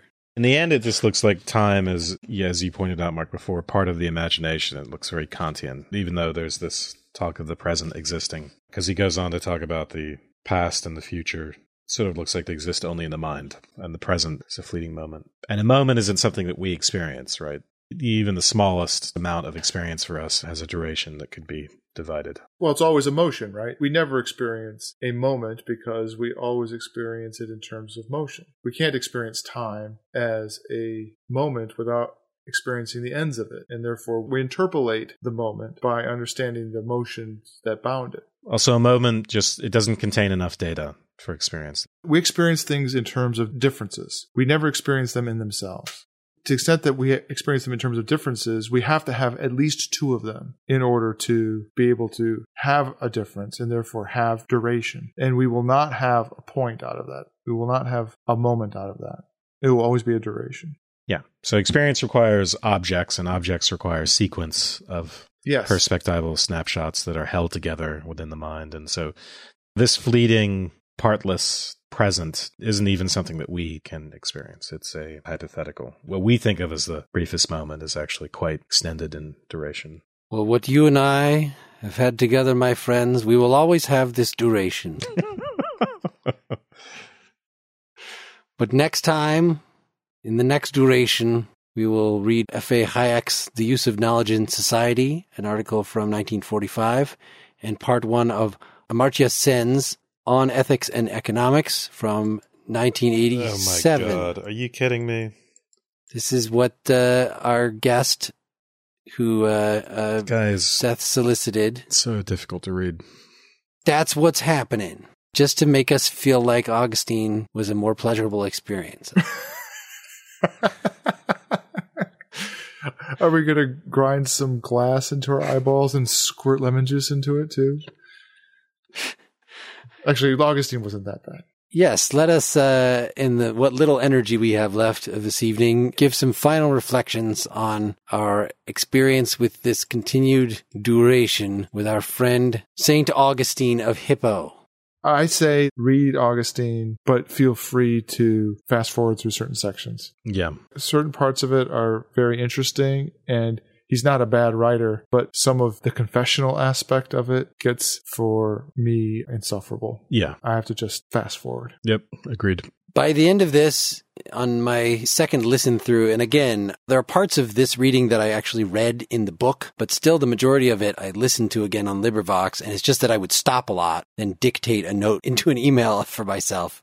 So I'm walking around listening at double speed to somebody reading Augustine and then stopping it and then reading a sentence like, he that speaks a lie speaks out of himself.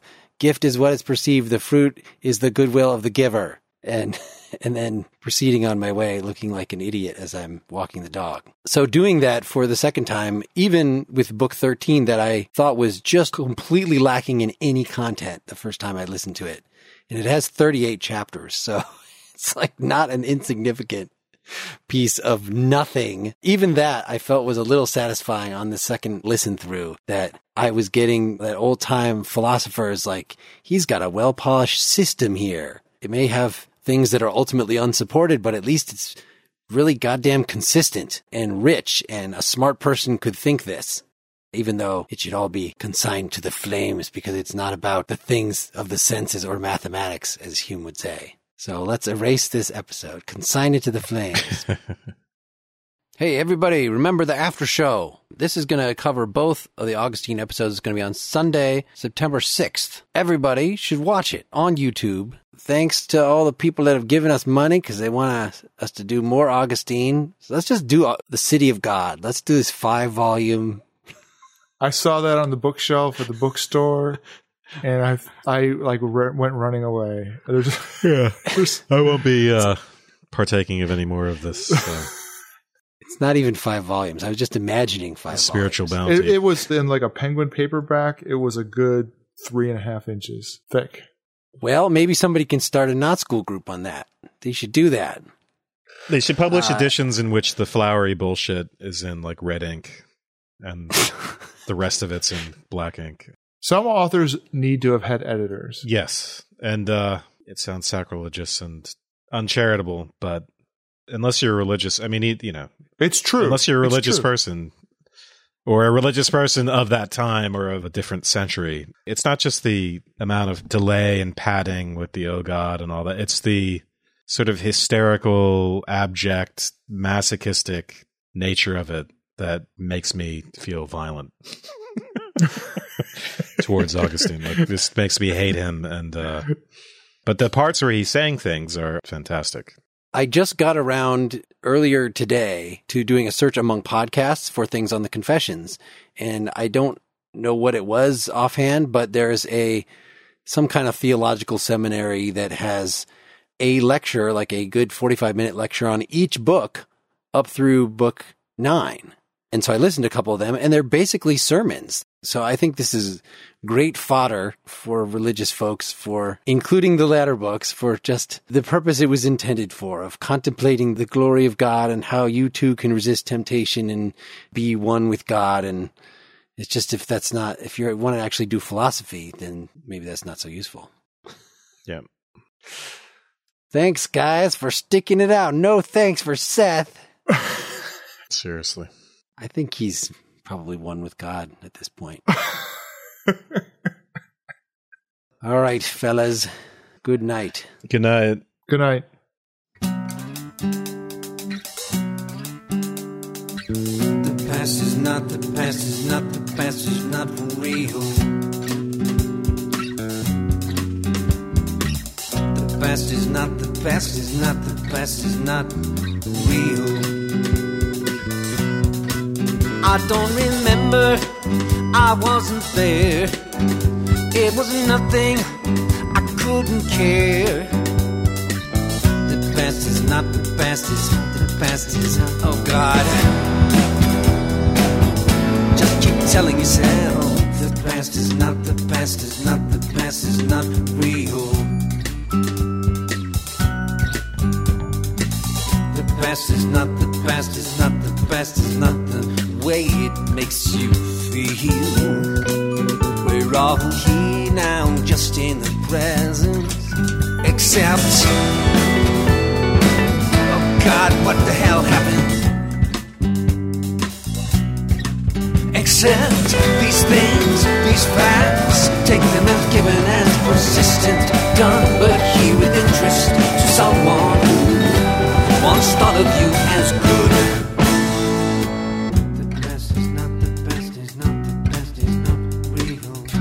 past is not the past is not the past is not real. The past is not the past is not the past is not real. The past is not the past is really, really not real. I don't remember. I've no idea. You cannot hate me. I wanna fear in a long cold chapter of a fictional drawing of a year-long winter melting all straw. The best is not the best is not the best is not it's not real. The best is not the best is not the best is not it's not really something to hold you. It's not really something